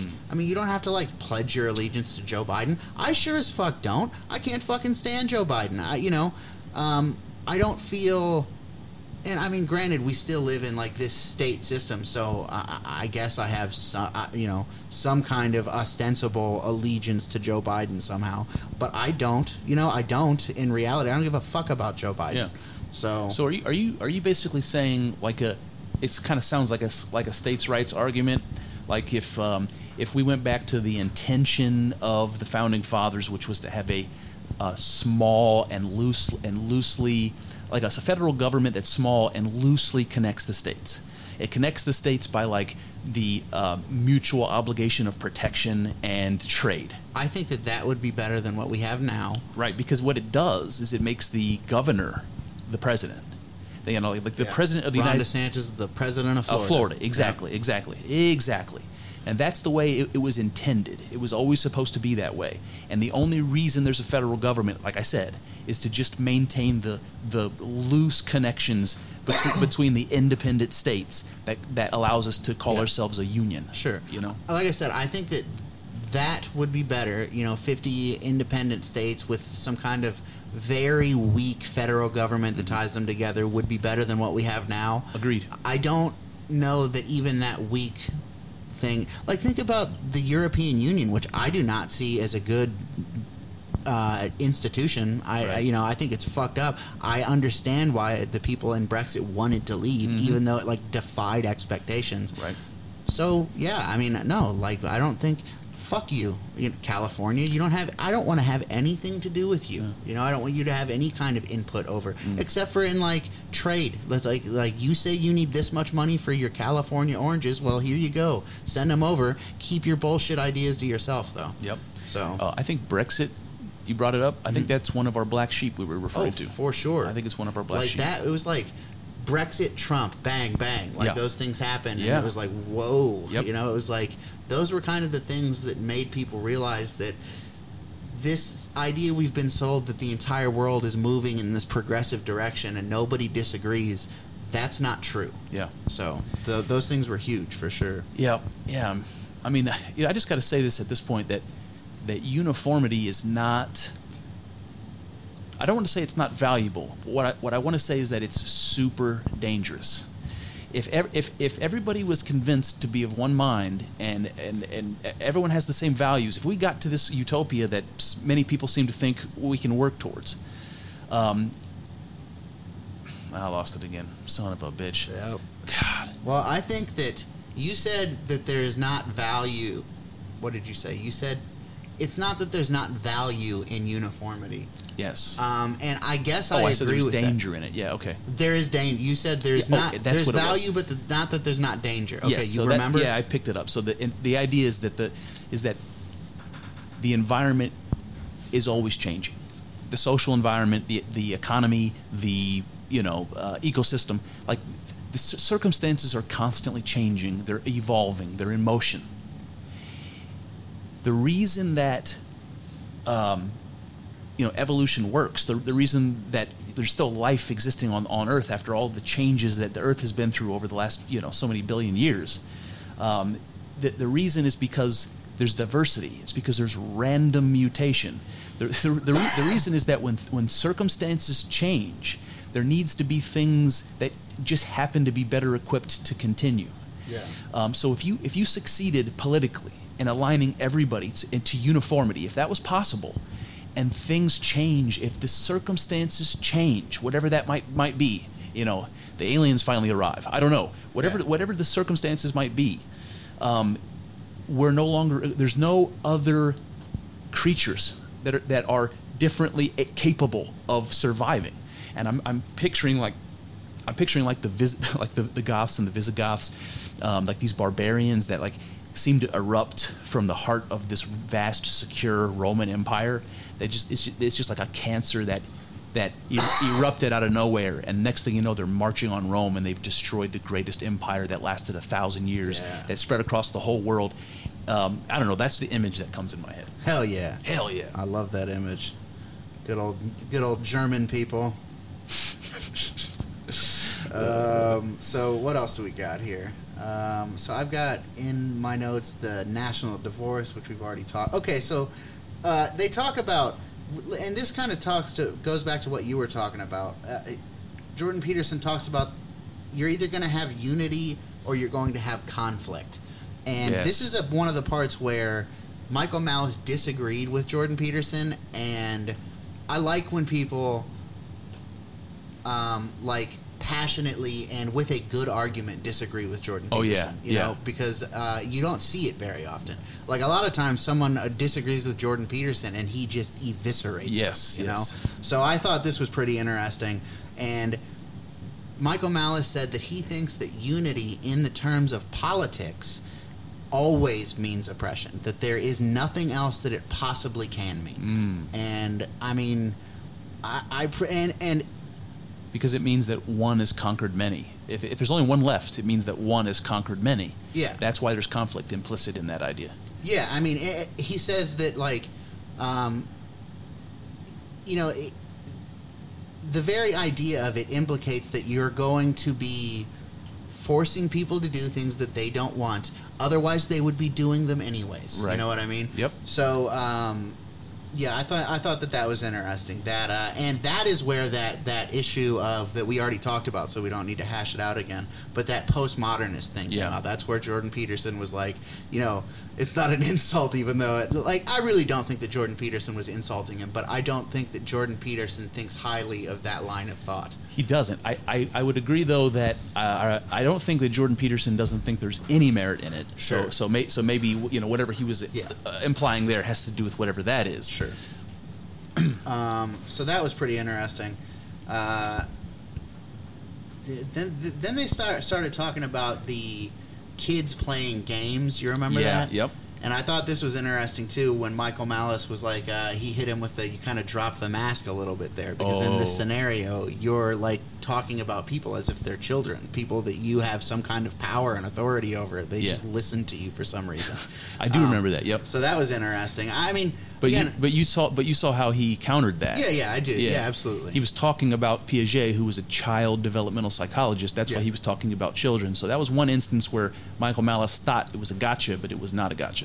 Um, uh, yeah, I, I still do think it was uh, it was an interesting the way that he that forced Peterson to unfold that. I think um, that was interesting because I don't know that he would have gone. I mean, maybe he would have, but uh, I don't know that he would have like fleshed it out as much as Yeah, if he agreed. hadn't. You know, so that was yeah. that was good. Yeah.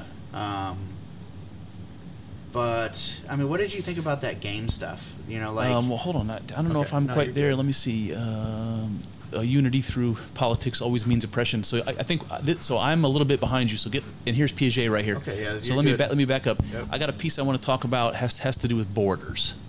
So uh, I have to paraphrase this, but Jordan Peterson's talking about conservatives and their personality traits. So he does like, you know, personality tests. So he knows the kind of traits that are associated with different types of personalities, and he says. Um, uh, so he's talking about uh, conservatives' personality traits and that they value, or um, that the value that they see in borders. And he said the borders between nations, the borders between ideas, um, and that got me thinking about like, like the transgender idea. Like even that is a, um, you know, it's a disruptive idea to a paradigm.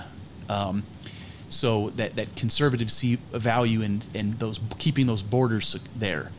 Um, he says uh, that in that the conservatives believe that um, a border is something if it's dissolved that the thing is destroyed. So the border is protecting whatever it is that you know that's there. Yeah. So the idea of like um, gender, the idea of all of the function that we've created with our language and our culture, distinguishing between ma- males and females, that that is that all of that is at risk because of this idea of transgenderism or whatever you want to call it. Sure. That you know, it, and we can already see it. It's disrupting our language and and you know, shit that. That's one hell of a boat to rock. Yeah. Our our language. Yeah, absolutely. You know, uh, you know, and, and our our public health and our public bathrooms and it, there's all sorts of other of other things. So the the idea here is that conservatives are trying to protect something that they see as valuable. In this case, the idea of um, uh, male and female, that dichotomy, and everything that we've built on that dichotomy. And then he, he goes on to say, "Are open borders good?" Well, it turns out uh, that actually uh, facilitates the transmission of disease. So this is Jordan Peterson saying, "I- "Are open borders good?" Expecting Michael Malice to say yes, and then he says, "What turns out that you know open borders is the biggest um, criteria for like the rapid transmission of terrible disease like COVID." Um, so he says sometimes the conservative view, like like the benefits of free trade, and the liberal view, like protecting your people from COVID, um, that they're correct in different ways. Yeah. So what do you think about this idea? Um, yeah, I mean that that kind of strikes me as what we were talking about before with reading philosophy and like, well, this part of it makes sense and that part of it doesn't make sense. You know. Yeah, Um, I don't remember how Michael responded to that. Actually, I don't either off No. the top of my head. Um, You know, we've already hit that. Um, oh yeah. So I guess we can get to the games because here it is. yeah. So get back to the games. So when they were talking about games, um, and Jordan Peterson was, was bringing up John Piaget, um, and he, he was saying that I can't remember what the context was. Um, I think he was talking about like uh, like getting kids to play games and uh, the, you know like wh- what happens when kids don't don't adapt properly and they're not and they, they don't play well with others and all what all that stuff means. Um, and I was talking about do you want to do you want to play a game like a power game and dominate the person you're playing against and it not be any fun for them and they don't want to play any more games with you Yeah. or do you want to play a game so that they'll that you'll be invited to play more games because you like playing games right you want do you want to play a different game so that the outcome is not that you win but that you get invited to play more games You're saying that this is the context that it was in the podcast. This Um, podcast. this is a just as a deeper context about the Piaget stuff okay. Okay. Uh, but at one point, Michael Malice says, "Freedom is being able to play any game I want." So that was the quote I pulled out of there. Yeah. I'm just trying to, and I, I shouldn't have taken it out of context because now I can't remember exactly how, how that came up. Um, so so Jordan must have been saying something about. Um, I- th- this was like as a comparison of society to children. You know what I mean? Yes. So. Um, oh, that's right. That's right. Okay. Yeah. So it's not like I mean they're not actually talking about kid. Well, they kind of are, but you know what I mean. Yeah, gotcha. Yeah, so that so this is more of a, a malice going going to a, a personal liberty sort of an argument that he's Sure. making within the context of talking about games. Yeah. Um, okay, let's see. Uh, so Jordan Peterson points out that in order to play, you have to cooperate and compete. Yeah. Um, he says that can necessitate that one player might tyrannize the other to some degree, but this is the price paid for the benefits of the game that the player that the players value more. Um, that it's voluntary and cooperative. So he's talking about games as being voluntary and cooperative, and that society is like a big game. Yeah. Okay, something like that. Um, uh, and then, so then Michael Malice, this is not a direct quote, but he points out that cooperation, where you where you insert an arbitrary third party, is no longer cooperation. That's where it becomes force and manipulation. So that's him saying, you know, when Yeah. the, when you when the government's involved, that's when it becomes uh, involuntary. Yeah, they were talking about how that Piaget guy. They were talking about how kids are more likely to play a voluntary cooperative game. That's right. um, and when a game is forced, uh, they they lose interest more quickly. Oh yeah. Um, so that ties into that, and I think um, I, I really don't know what else. Well, that, pur- that was it. well, the purpose of playing a game is to have fun, and as Yeah. soon as you're as soon as you're being forced to do it, the, you, it's like you're incapable of having fun anymore. Yeah, that's true. It's it's interesting. That's an interesting uh, comparison. Um, but yeah, I don't know. That that that's all I had on that. Okay, well, he says here, Jordan Peterson talking about Piaget, he says Piaget pointed out quite clearly that a cooperative game would outcompete a tyrannical game over time. This is what you you were just yeah. saying. Because the tyrannical game had to waste resources in enforcement, whereas a cooperative game wouldn't. So the cooperative game would be preferred. Um, Okay. And he said, but we don't, but we don't know how to pull that off. He's saying. I don't know. I, I don't know. I see. Jordan Peterson definitely said some things in this that I did not agree with, and that didn't make sense to me on some level. Some of the things. Yeah. Um, this kind of being one of them, and another one later when he's talking about how. Well, Eh. what, what doesn't make sense about that? He, he's saying that we're that we're still tr- working out how to play a cooperative game, meaning how to get along together as a as a society. Well, I think that we do. I think that, and that, that Michael Malice makes this point that, like, and I'll make it between us. This is voluntary. Like, we we don't need a, a third party in here telling us how to do things. Sure. Um, so on some level, we do already know how to have a cooperative. I mean, we do it all the time. yeah, yeah. So that was, I I think, was Michael Malice's point. Yeah. That like, you know, he's saying we're still trying to figure it out, and I mean, I think that there is some truth to that too. We are still figuring it out, but one thing seem one thing that seems pretty obviously not helping is like like if there's some dude sitting here on this third mic telling us how to talk about things and what we're allowed to talk about. Mm, yeah, of um, course. that's not helping. No, So it would be terrible. yeah, and we so wouldn't fa- do this. We- we, you're right. We Yeah. would. We, you're right. It, it- it would take all the fun out of it. Yep. Man, that, just trying to imagine this analogy in in terms of the state, it's actually kind of blowing my mind a little bit right now. So I never really thought about it like that. But having you know the state, the state inserted, having an arbitrary authority Some inserted into this that involuntarily. Um, Yeah, dude. And and you know, like I said, they were using this talk about children playing games as like an a- analog for society. Right. And just imagine like in this society that we live in now, if I have an idea that I think will sell, I can go do that. I can you know take a shot and try to make some money. Yep. Um, but in a planned economy, it's like instead of doing this podcast, they say this in there. Instead of having a podcast, why don't you go work in a factory making socks for poor people? Right. That would be of more benefit to society. You making socks for poor people. So Right. they just no. F- I mean, I don't think that that's going to work out Yeah. long term. You know. It's like if you want the if you want the magic of society, you have to let it be organic. You have to let it be uh, a natural game of tug of war between a whole bunch of different forces that creates this web that's balanced um, naturally. Yeah. It's like it. It's like it evolves like a like a creature evolves. It's it, it- it's something that's natural. The moment you start manipulating it, it, you know, the moment you start putting, you know, arbitrary rules and boundaries and goals, the moment you start doing that, um, you you ruin the game. yeah. Um, that is, and you don't want to play it anymore, and so you don't have the magic of society anymore. You have slavery. Jesus Christ, man! It's fucked up. Yeah. Because you're right. Because you're right. You wouldn't be having fun. Society is like a game, and if you and under those circumstances, you wouldn't have a game anymore. You have you have slavery. yeah. It's like you're it's like you're forcing people to go through the motions of playing a game. So And that's yeah. terrible. So do you see what I mean? Like again, I, I'm not like Jordan Peterson's an idiot, but to me it seems like he's missing like the obvious thing that yeah, we do know how to cooperate. Like it's pretty easy to cooperate. I feel like Jordan Peterson has these things, these ideas that he believes are like firm truth and may, maybe they are most of the time, but like this one it's like yeah, no, we do know how to cooperate. Yeah. Like it, it, if we don't have it figured out completely, we at least have a pretty good idea. So just lean into that more. Um, so that that's what that's why I disagree. It's like I, I agree with him in some sense, but I think it's pretty obvious that we do know how to cooperate. So Right. that's what I mean. Yeah. You have more on Piaget. Not really. Uh, well, let me just take a look here.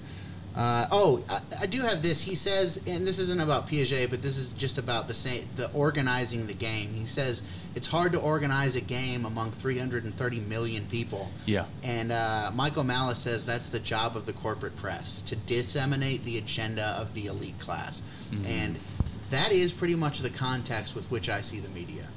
Um, I think that maybe it's a little bit more complicated than that because it obviously can't just be nakedly that. Otherwise, Right. you know, um, you got. But largely, I do think that is the function of the corporate media. Mm. Um, I, I do think that maybe uh, Peterson was a little skeptical of that. Hmm.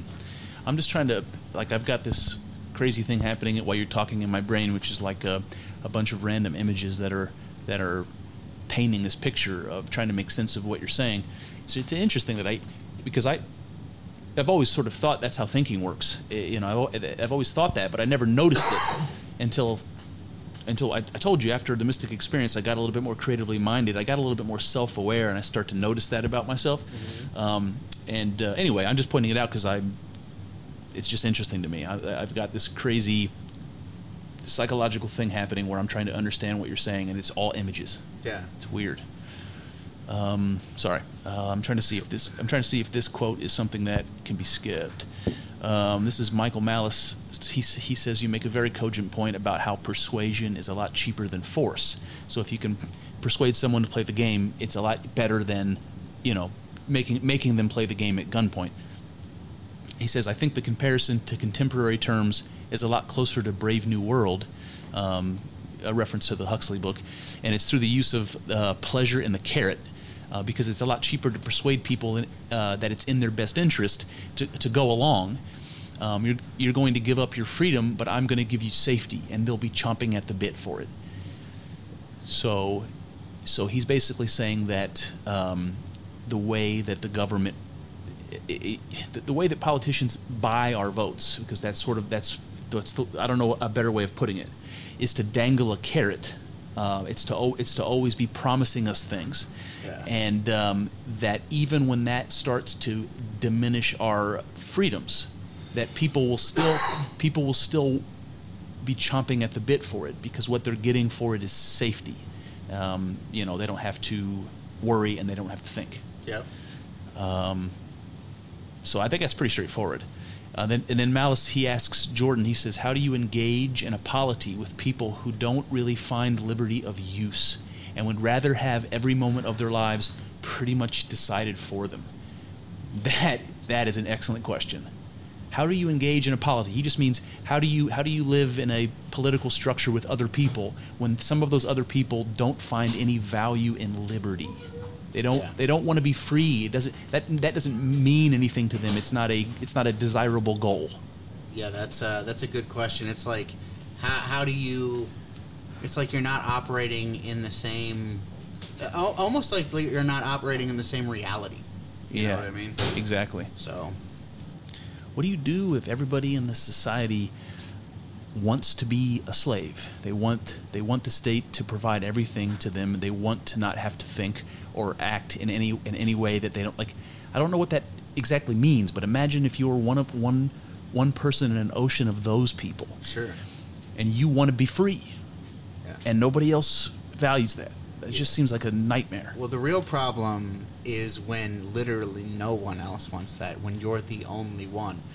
When it gets to be like it is now, there's so many fucking people that even if you have like one in, like let's say one in a hundred, which might might be more than it is, I don't know, but Yeah. like let's just say that it's let's say it's one in a thousand. That's a lot of fucking people when you have 330 million people. You Yes, know what I mean? is. Yes, so that's something to consider. Um, I, I really don't even know what else I was going to say about that, but that is true. I mean, oh, yeah, it, it's a problem when you're all alone. When it's not, I think this, you know, I, I'm sure it's more complicated, obviously, than just saying the words like I am right now. But I think that there is some kind of solution to be had in that, like extreme decentralization. I like that idea, man. Um, but like, to, like I said, to me, that idea, you say extreme, and I guess I don't. My mind doesn't go there. But I, I see a like a more of a restoration of a of a independent fifty states, and, Sure. and you know, I think that's a good start. a good start. Yeah. Yeah. Okay. All right. I'll, I'll go that far with you, and then I have to be one of those.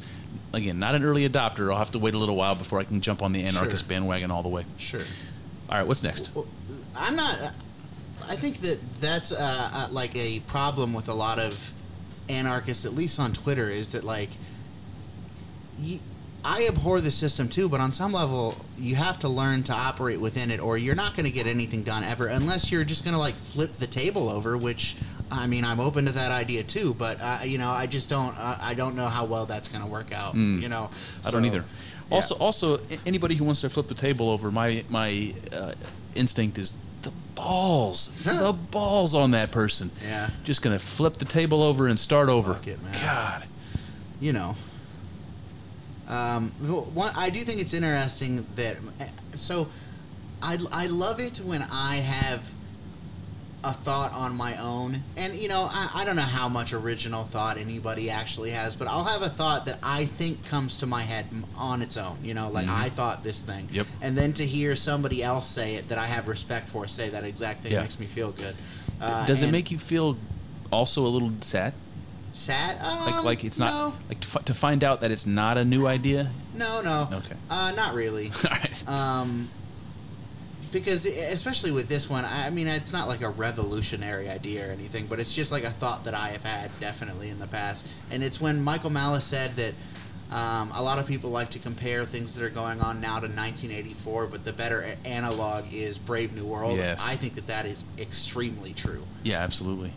And so, so paint the so paint the distinction then for people who haven't read those books. Paint the distinction between the the crazy future world uh, that that Bra- 1984 gives us and the crazy future world that Brave New World gives us. So when I think of 1984, I think of some bleak dystopian, you know, like everything's brutalist architecture, giant like tenement buildings, and you're just being watched and monitored all the time, and Yep. nothing works, and you know you get rations for food, and your thought, it, like literally your thought is regulated. Yes. Okay, so that's what I think about It's, with it's it's nothing but rules and regulations all- and bureaucracy. all day, and- every day. Yep. And like like the stuff you hear about in North Korea too, where like you're encouraged to rat on your your family and your neighbors, and everybody's ratting on everyone all the time.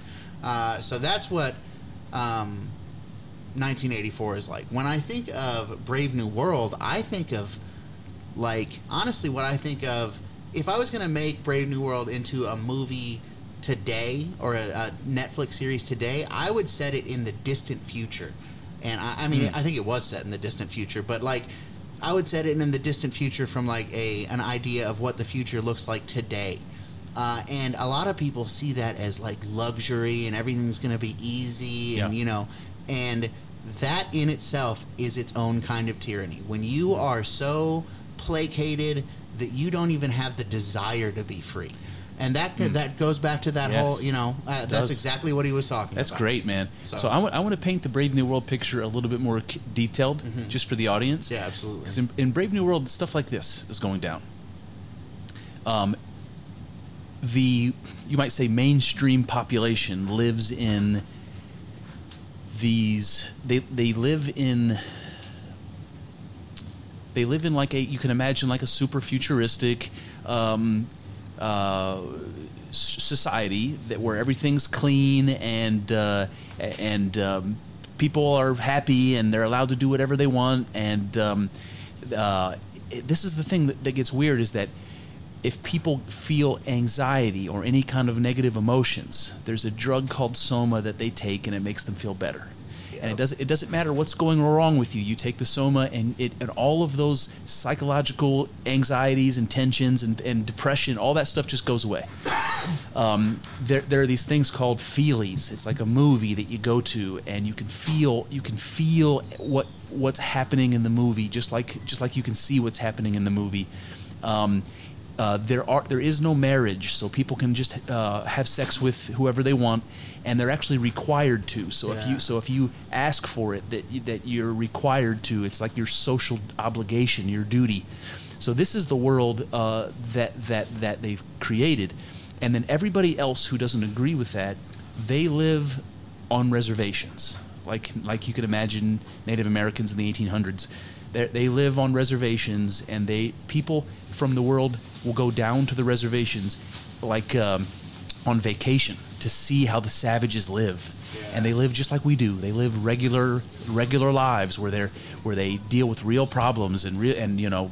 Uh, have real obstacles to overcome, and they don't have soma to get over their, their anxieties and depressions, and um, and the idea is that the, that, that the government that, that the government keeps all of these people uh, perfectly happy by controlling their um, their experience. Their experience is always positive, and if it's not, they can just drown in drugs.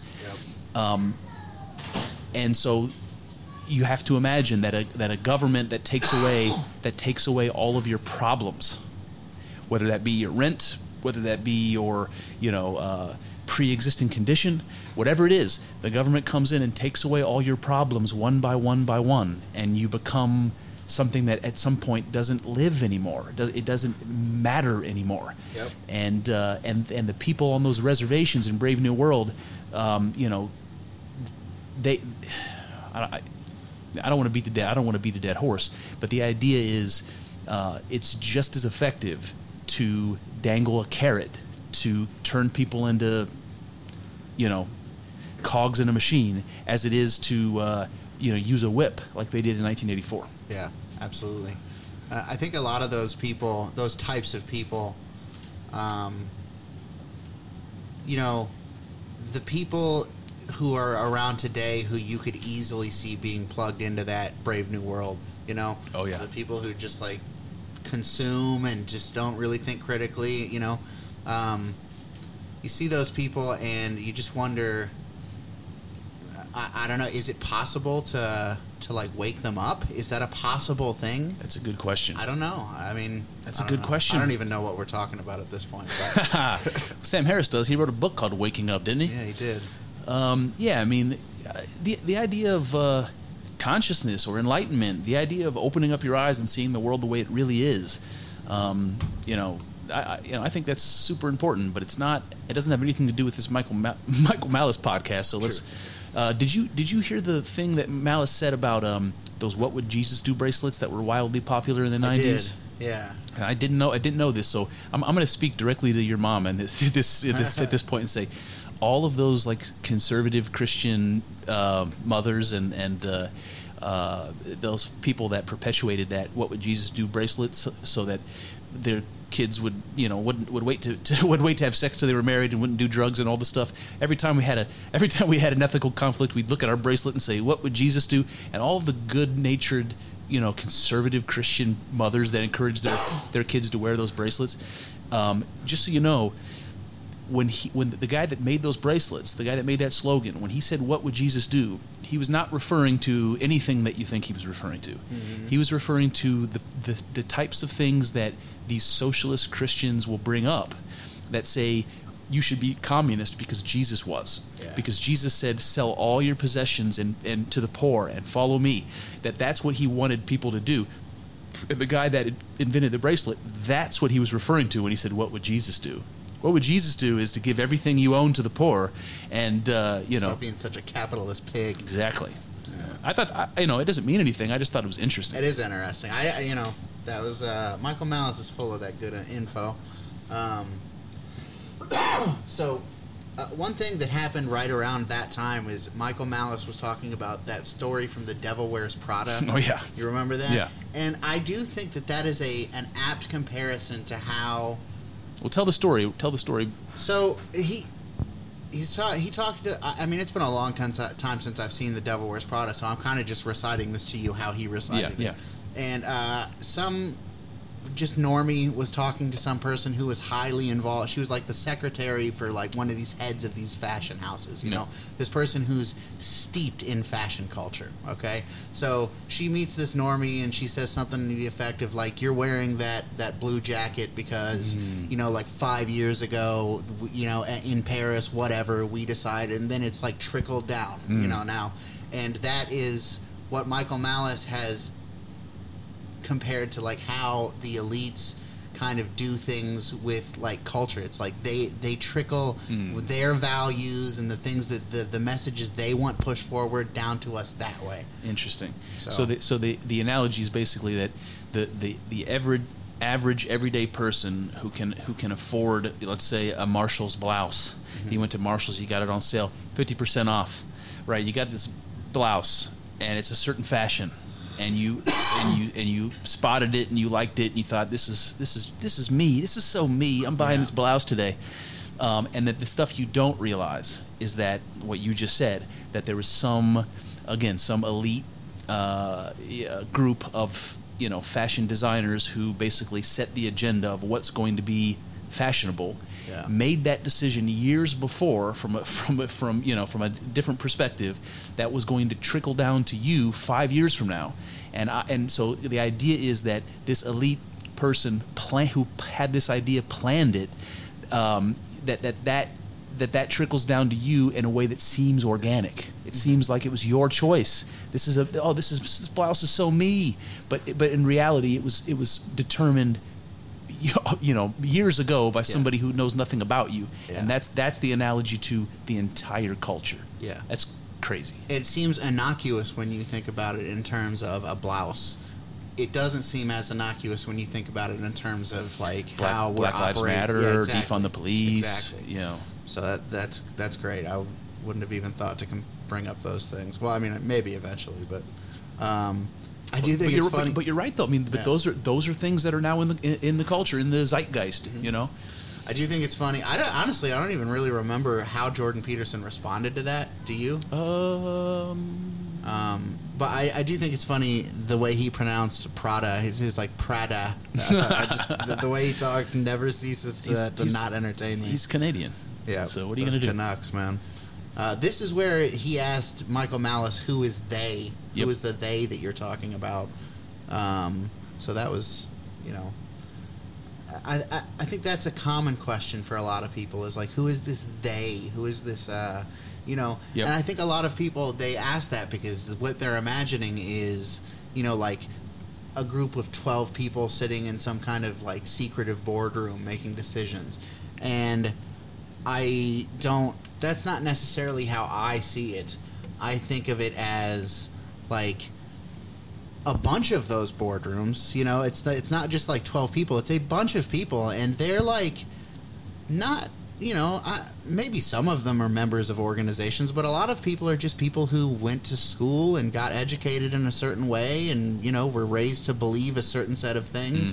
Um, and these people um, you know it's it's a lot of people it's not like i said it's not 12 people in a boardroom it's a lot of people but in the grand scheme of things it's a very tiny percentage of the people on the planet that are kind of making these decisions about these blouses that are trickling down to the rest of us eventually you know what i mean so Yeah, that's interesting. But the thing is, the thing that's interesting about this is that somebody's got to make those decisions.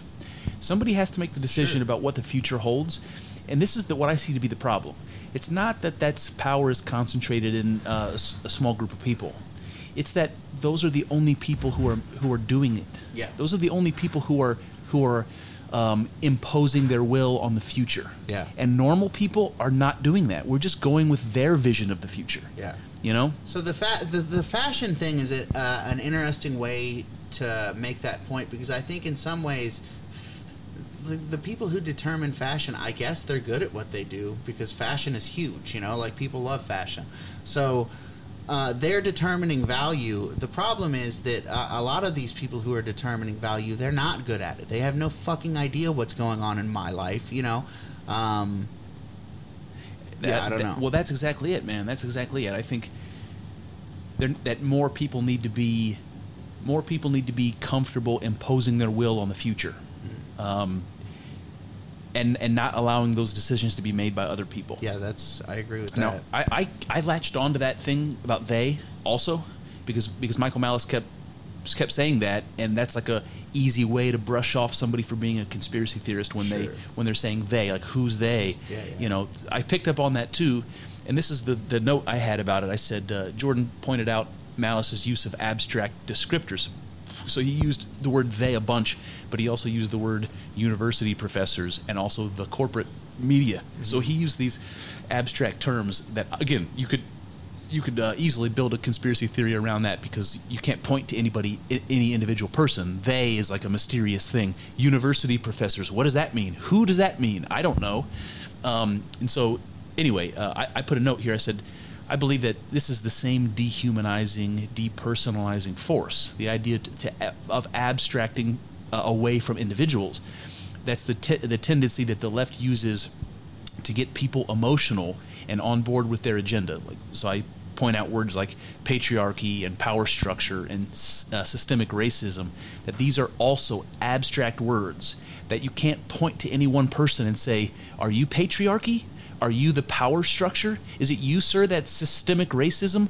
So I can't point to anybody. So that that means it's a problem that doesn't exist. It's floating in the mist, and I'm pointing to nothing. So you're comparing you're you're saying that university professors and the corporate media are you're comparing those to things like the patriarchy and the language i'm comparing the the language so it's like the, the uh, a way to talk where where you aren't where nobody is responsible so when you say they nobody is responsible I don't agree with that. I, I mean, I think that when he's talking about university professors, he's talking about specific people, uh, you know, and uh, when he's talking about the corporate media, he's talking about specific people and specific actors that he'll lay out for you. yeah perhaps but but perhaps um, but but I still think my argument here is is is going to hold that that the the idea of abstracting away from an individual um, that what it does is it is it takes the responsibility it takes the responsibility away.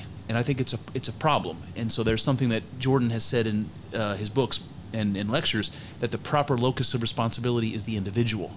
So that means you can only blame a person. You can't blame a system like what we're doing in, in, in today with, with you know calling the the government and society racist. Sure. The government and society aren't aren't a person. You know, I know we had this argument once before, and I don't want to rehash it, but I just thought it was interesting that um, that uh, Jordan called out Michael for using those sorts of words because he also would would use the same criticism of, of the left in, in that context, in the context of words like patriarchy.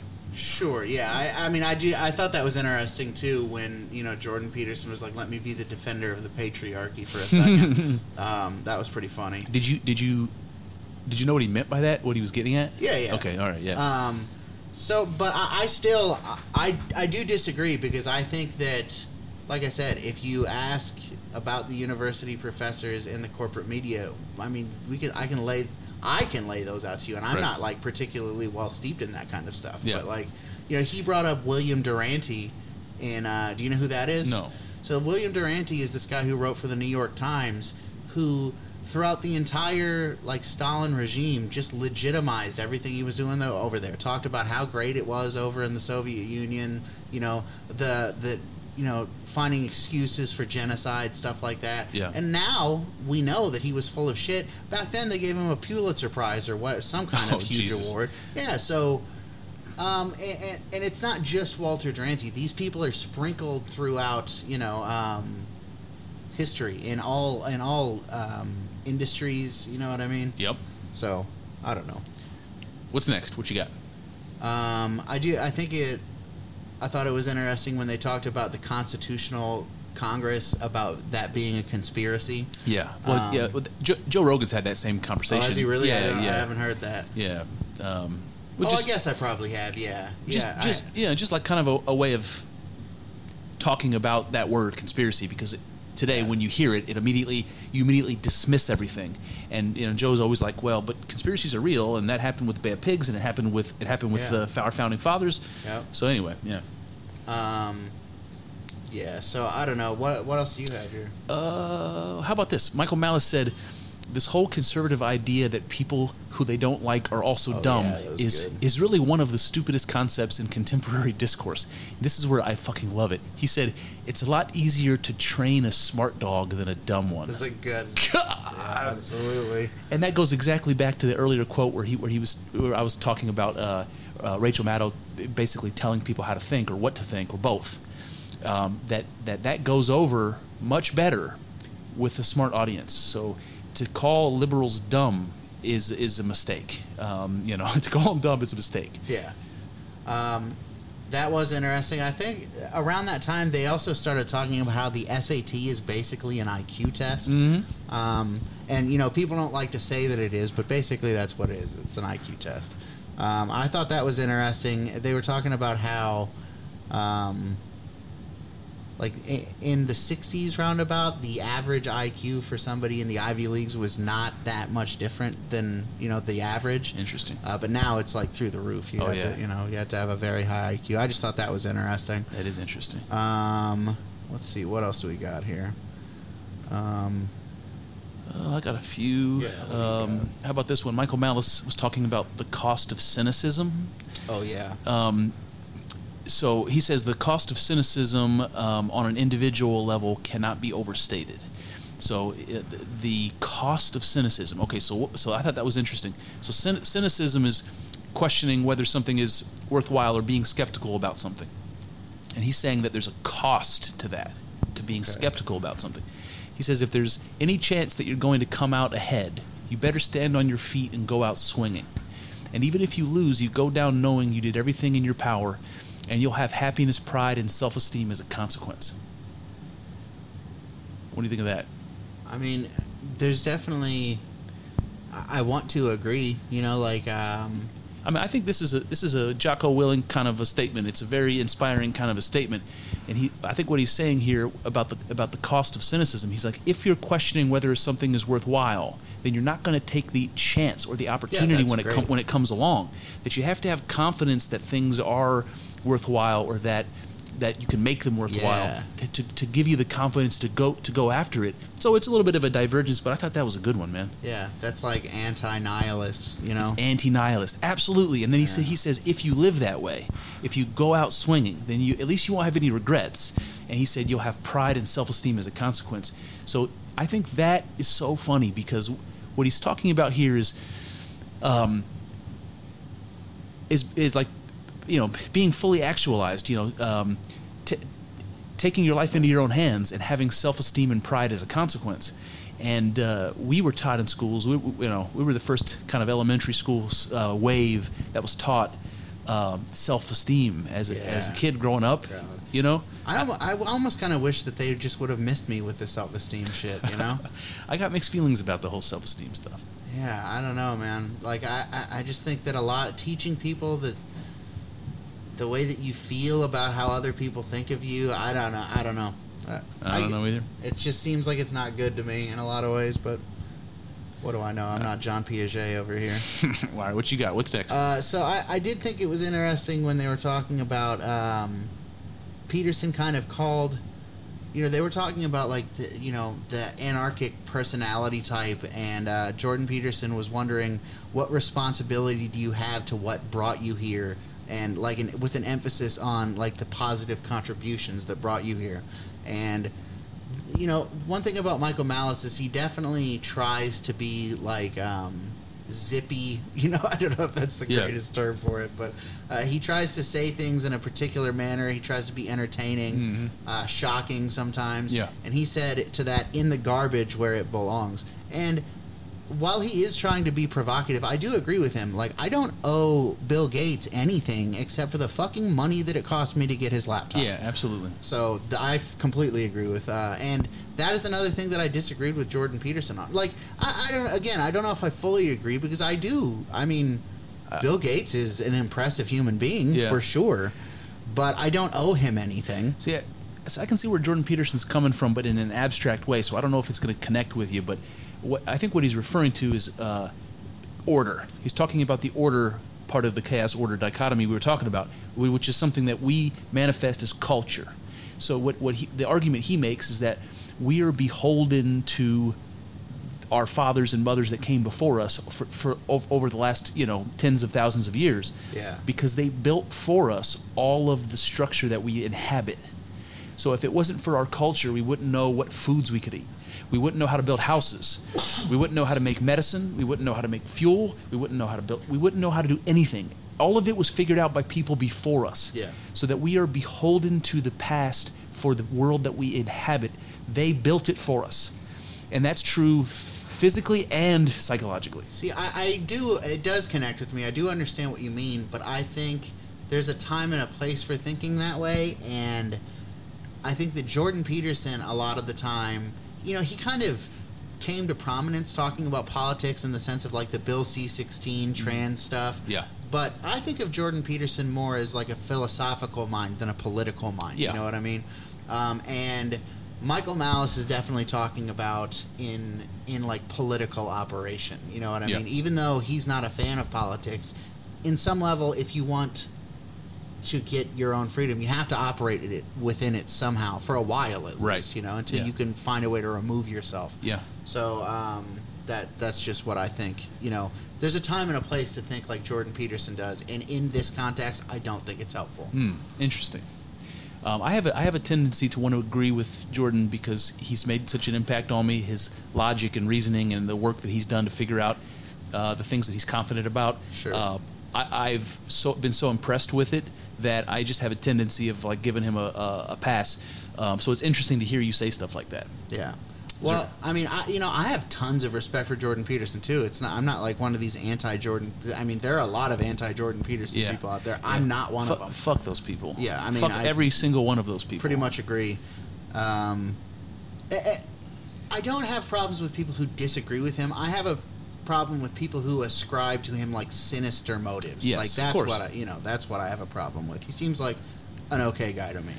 So there was. I'm sorry, man. No, you're you- good, you're good. There was this one thing Jordan Peterson said, and I know I know you probably maybe you have it written down, but I know you remember it because it was it was just one, one moment where he, he caught me a little off guard. He was a little bit passionate, Oh, okay. and he was talking because this was back when um, we were talking earlier about those abstract words like they that Michael Malice was using, and Jordan's sensitive to that because because of all the stuff that he paid his attention to from like uh, you know the Holocaust and the the Yeah. the catastrophes of the 20th century as he as he says um, he's real sensitive to that sort of thing um, and so he so he says it's it, for him it's it's very important that that we we, we return to the individual and that we don't abstract to the group because again there's no responsibility in the group the group is not a, is not is no one the group is no one and that's the truth it's like when it's like when uh, somebody's like when somebody's drowning and there's a thousand people walking by and nobody helps because the group is no one it just takes one person. Exa- it just takes one person. Yeah. It- it- yeah. So exactly. So he says this. He says, the reason I've been concentrating so much on people's individual development is because I think there's less danger in that. Meaning, if you you should be, you should be fixing the person, not the system. Right? A person is racist, not a system. Sure. So he says the reason I focus on that is because there's less there's less danger in that because the revolution only occurs within a, and innocent people who don't want your goddamn revolution aren't forced into it. I re- the, the goddamn is what hit it in my mind. The, um, yeah, I mean, so I don't disagree with him in some sense. Um, in, in a lot of senses, I don't disagree with him. I do think that though this is another one of those areas where I, I don't think that we can. I guess we can. I don't think we should wait for. I don't think I should wait for Joe Biden to do the inner work that he needs to do. You know what I mean? Um, I think we're going to be waiting till the end of eternity if that's what we're waiting for. So I just don't. Again, I completely agree with him theoretically and even in practice in certain circumstances. But I think if you're trying to change society um, i just don't i don't know i think in some circumstances it's helpful in other circumstances it's not helpful at all To change the individual, you're saying? yes See, I, I don't know, man. I, I again, this may be this may be just me leaning towards Jordan, uh, agreeing with Jordan here because of the impact he's had on me maybe i'm just leaning towards michael malice because i fucking love the guy but not that i don't love jordan peterson but Yeah, yeah. Um, I, you know, and honestly, man, this is this is pretty much semantics. I don't know that Jordan and Ma- Michael actually disagree. Uh, you know, Oh, I think they do. Talking- things for sure. well, but on this idea Oh, of the okay. of individual responsibility. you know, somebody like somebody like Michael Malice who believes in uh, freedom and and liberty. Uh, the individual is obviously the only way that makes sense. So to me, they're they're probably more on the same page than Sure. that we're making it out. But I just love that. I just love Jordan getting a little bit, a little bit hot under the fucking feathers, and he's like, uh, you know, some people, so, so people who don't want your goddamn revolution are forced into it. Yeah. uh, I love it.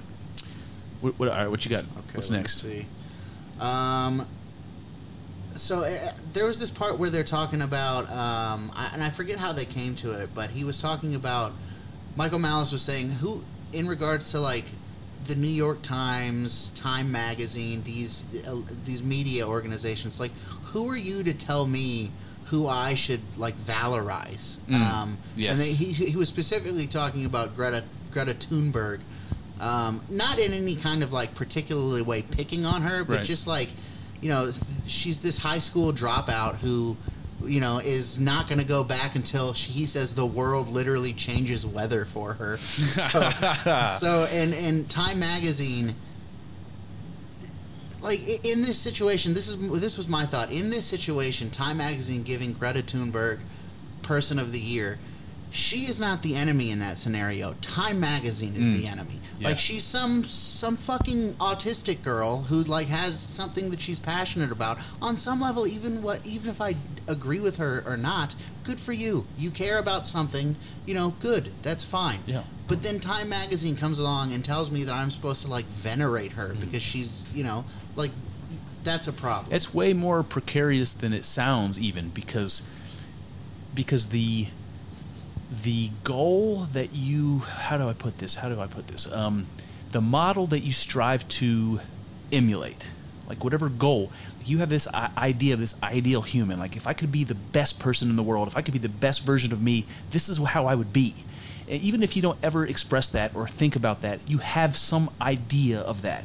And what that is is it's something that's made up like bits and pieces, like a collage, of all of the people that you've ever respected in your life, of all the people that you ever admired, and whatever characteristics they are, and then you just you just glue them all together in this hodgepodge of, of a of a symbol, and that you hold that in your mind as a goal of something that you that you want to become, and it's different for everybody. It, it's the idea of the symbol of Jesus, of the perfect man Yeah. that you strive to become. That's something like that. Ubermensch. And when Time Magazine puts Barack Obama or Greta Thunberg or whoever it is on the cover in that light, with that fucking halo over their head, mm-hmm. and says this this is the perfect person that you should be striving to become. Aspire. That is so. What is the word? Presumptive. It's it's maniacally arrogant. Fuck yeah. It's trying to manipulate me on the deepest level of value. I mean, motherfucker. I, I don't like that one bit, Kyle. Yeah. Sorry. Got No, no, got I'm 100 percent with you. You got a little hot under the I- collar I yourself. did, there. yeah. Should have worked a goddamn into it. Ah, god damn it. All right, cool. so what do you got? Uh, let's so this one was um, Jordan Jordan Peterson. He said to Michael, "You implied that I am not the corporation. So quote unquote, I am not the corporation, um, and you are not the corporation." But Jordan said, "I don't I don't believe that's true. I believe I am the corporation." So the context of this is saying like, let's suppose like a like a corporation is uh, paying its employees peanuts and polluting the environment. Um, it, Michael Malice would say that corporation and its in its leadership is are evil and they're the problem. And Jordan says, no, I am the problem in that situation. And Michael's like, what? And so this is what Jordan's trying to say. He's saying, no, I am the problem. So he says, I believe I am the corporation, even the evil corporation. And I'm so tangled up in that world, like we all are, that we bear responsibility for that fact. And so I think uh, what to do about that. And it seems to me that you get your act together on a personal level to identify the enemy within, which is the right place to start, and then work outward from that. But your critique is basically a social critique that you're starting with the institutions themselves, even though it's not the institutions exactly, it's the corruption of the institutions. So this is the quote here, and it's about it's about Jordan putting himself in the the place of the SS soldier in World War II. He said, Sure. "I I would have been on the perpetrator side of that catastrophe." So he's that's what that's the position he's putting Sure. himself in here. Yeah. He's like the only way to fix the problem of the corporation that's paying its employees peanuts and polluting the environment is with me personally, whatever that means. Okay. What do you think of that? Well, I think that the whatever that means is pretty important in that scenario. Because, yes, it is. Because uh, this is a part. This is another part where I just like disagree with Jordan Peterson on this. It's like how does how does me looking at like let's just pick um, Gavin Newsom in California, him being a tyrant and like locking the entire state down. Um, how does me saying that's me? How does that help anything? Like, n- uh, I understand how it can help you with your own like personal understanding of what you're capable of, uh, and things like that. I don't understand how that helps things practically in reality right now. And the way that the way that it does is it is it explains to you, it illustrates for you your role in that catastrophe. So so the the so I'll give you an example. Okay. If there's a corporation like that that uh, I disagree with for those reasons, and I shop at Walmart and I own the stock in my 401k, I'm part of the problem. I am responsible for that. I've disconnected that from the truth and pretend like it's not connected, like I'm not supporting Walmart when I have their stock in my 401k and I go shopping there from time to time. That if I really believed that that was a problem, that I would change my behavior. That that you know, and I'm just giving you eh, the first examples that pop in pop in my head. But Jordan would say something like, um, like, you need to understand that uh, I'm, I'm trying to figure out how to connect this to back to this this bit bigger, uh, larger story. He's basically trying to he, he- telling you that you have to understand that if the culture was telling you that rounding up all the Jews and sending them off to the to the uh, to the ovens was was a noble and right thing to do. That you would be putting those Jews on the on the uh, on the trains. That you wouldn't be the one guy standing up and saying, um, "This is fucked up." And even though everybody is agreeing with this and doing what you what you guys are asking, you guys should fucking stop right now. This is terrible. You know, th- you know, this is the worst sin that, that you can imagine. That guy gets shot right away, and everybody else just c- just continues. Mm-hmm. So what Jordan is saying is, you have a responsibility to get shot in front of everybody. That you have, and, and this is because this is symbolically this is what Jordan did mm-hmm. when he spoke out about Bill C-16. His his his job as a professor got shot in the head. He stood up and said, "The whole society is doing something wrong. I'm going to be the guy that stands up and says it." So I think that's my responsibility. That's my responsibility. The corporation's doing something bad. I don't work there. I don't care. But it's my responsibility to stand up and say that corporation's doing something bad. Um, how can we do that?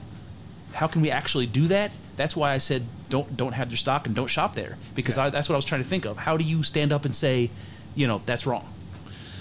Yeah, I mean, I think that that's easier when it comes to people like Walmart, where it's like you can not shop there, you can, you know, just you know get rid of their stock, whatever. Um, it, it's harder in the aspects of things that are not voluntary in our society. Um, so Like you could just not not pay taxes, stand up and say I'm not going to fund the foreign wars. Yeah. you could do that, and Yeah. you would go to jail. Yeah, that's true. you know, but there's a way there's a way in which Jordan is implying that maybe that's your responsibility. And if enough people had that felt that way, none of us would be in jail for that. Yeah, I mean, I definitely agree with that. Uh, I also think that. Okay, so you've got this giant beast, right? This giant dangerous beast. It's, a, it's a dragon or something, okay? And uh, if you just get rid of its head, it's not it's not as dangerous. You know what I mean? Yep. It's uh, it takes uh, that control over all of it. So I don't think that. Um, working towards getting rid of people like openly bad actors. I, I mean, I, I don't know if that's what Jordan Peterson is implicating. It's like you need to work on yourself, um, which I know he does say that. Yeah. Um, I just don't think that. I don't think that's going to do it in a lot of, uh, you know, I- I think that works better on a personal level with your personal issues when it starts to, and, and you know, eventually, you know, it, uh, uh, in this fantasy world where there's no state, maybe that's all there is to it. But in this world where we have people with, you know, wielding power over each other, things are being done involuntarily. Uh, I just don't know that that's going to. I, I think it's going to take a little bit more. Listen, I don't disagree with you. I, I, I think that it's what Jordan's saying is not practical, Sure. but it, but it's morally accurate. I think when he says that's your responsibility, I think that is true. And if everybody felt that way, that that corruption would disappear. But, but instead, it's only one person here and there who feels that way, and they get smashed like a fly. Yeah. And every all the other sheep fall back in line. Um, I think there's something like that going on. Okay. I don't know. No, I appreciate that because that that does make it make sense in a way because before I was just like I do not I don't understand what he's trying to say here. Like what he's saying doesn't make any sense Yeah. to me. Yeah, it's like if you if you found out who the people were directly responsible for all the pollution and you went and shot them all, you Yeah. would stop the pollution, you know, at least temporarily, you'd stop it 100% full stop. Pollution's gone. Um, but if you're just sitting there saying, "I don't agree with it. I think it's a problem, and uh, you know, there's dangers in it, and it's worth whatever the cost might be to solve," if that's all you say, that's all you do, and nothing happens. If you would have just shot the guy, you would you would have had your your effect. But instead, you just said what you had to say. Yep. The thing is, if everybody said that, if everybody had that felt that way and had that responsibility, then then you know that that's better than going around shoot, shooting all of these guys in the head. It it, it, it it's a permanent solution. So, Yeah. I don't know I mean, like the vast majority of the time, shooting people in the head is not my preferred solution.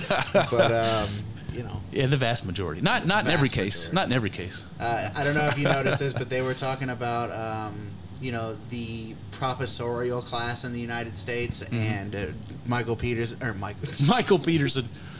Michael Malice said to Jordan Peterson, he was like, "That just means you'll be the last one up against the wall." Yeah, that, was, pretty good. yep. In the video, uh, Jordan Peterson got a chuckle out of it too. You Yeah. couldn't really hear it though. But uh, so, I don't know. I, that that thing that we just talked about, I think that was like the last like major thing. I mean, uh, there's definitely other interesting things that were said, but um, I don't know what else you've got. Uh, I mean, I'm, see. I've definitely got other things I could talk about. just this one thing Michael Malice said. But they were discussing uh, discussing corporations, and Ma- Ma- Michael said Tropicana doesn't use force. He was trying to make a distinction between Oh, corporations yeah, and, the, and the government. He was like, "You're free to use it if you want. Tropicana doesn't make you out to be a bad person if you prefer soda." Yeah. I thought that was a good one. Um, and in other organizations are playing mind games with people. It's deceit and violence. Yeah, I thought that was good. Yeah. Um, I thought it was interesting when uh, Jordan Peterson asked Michael because Michael Malice said that the cost of them talking was that he would treat Jordan Peterson with courtesy, respect, and dignity. Yes. And Jordan Peterson asked him. This was kind of a non sequitur in the conversation. He said, uh, "What makes you think that I've earned it?" Um, and I thought that Michael Malice's answers were like pretty good. I mean, it's like you, we as individuals kind of decide what the price of our courtesy and respect and dignity Right. is. You know, like Yep. it's like it's like a free market. I mean, you know, as weird as it sounds for talking about like dignity, Yeah. it's kind of that it is. It's like you behave that way, a certain way. Your behavior is a payment to me in a certain way, Right. And my what you get from me, the product, is my respect. And you set the price. That's Yeah. yeah, that's interesting. so that, I thought that was interesting. Um, but I don't, I don't know. So I've got one that might help wrap it up. Right. Um, well, I'll, I'll read these two things together, and then you you tell me what you want to do here. So these are both Jordan Petersons that could go together. He says, he says, I do believe that degenerate power structures exist, and they use deceit, and that's reprehensible and should be fought in every possible way. My sense has been that there's nothing more powerful to fight than there's nothing more powerful to fight uh, than that than true. There's nothing more powerful to fight that than true speech, he said. Now, true speech is something that can, yeah, and, and yeah, you know what? I, it's I'm back. I'm I'm backpedaling on this statement. So let me just finish reading the quote. He, uh, Jordan said, "How many bad restaurants does there have to be before you get one good restaurant?" And the answer is not zero. Yeah. He says the, the the answer is definitely some, because people have to practice and make mistakes and learn. And so you look at 4chan and you think, how much wretched, humorless, racist noise do you have to tolerate in order to generate something of true value?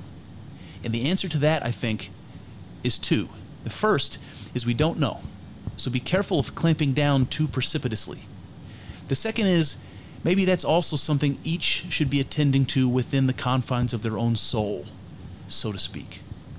That does not mean you hold no moral responsibility for what you're saying. What do you think?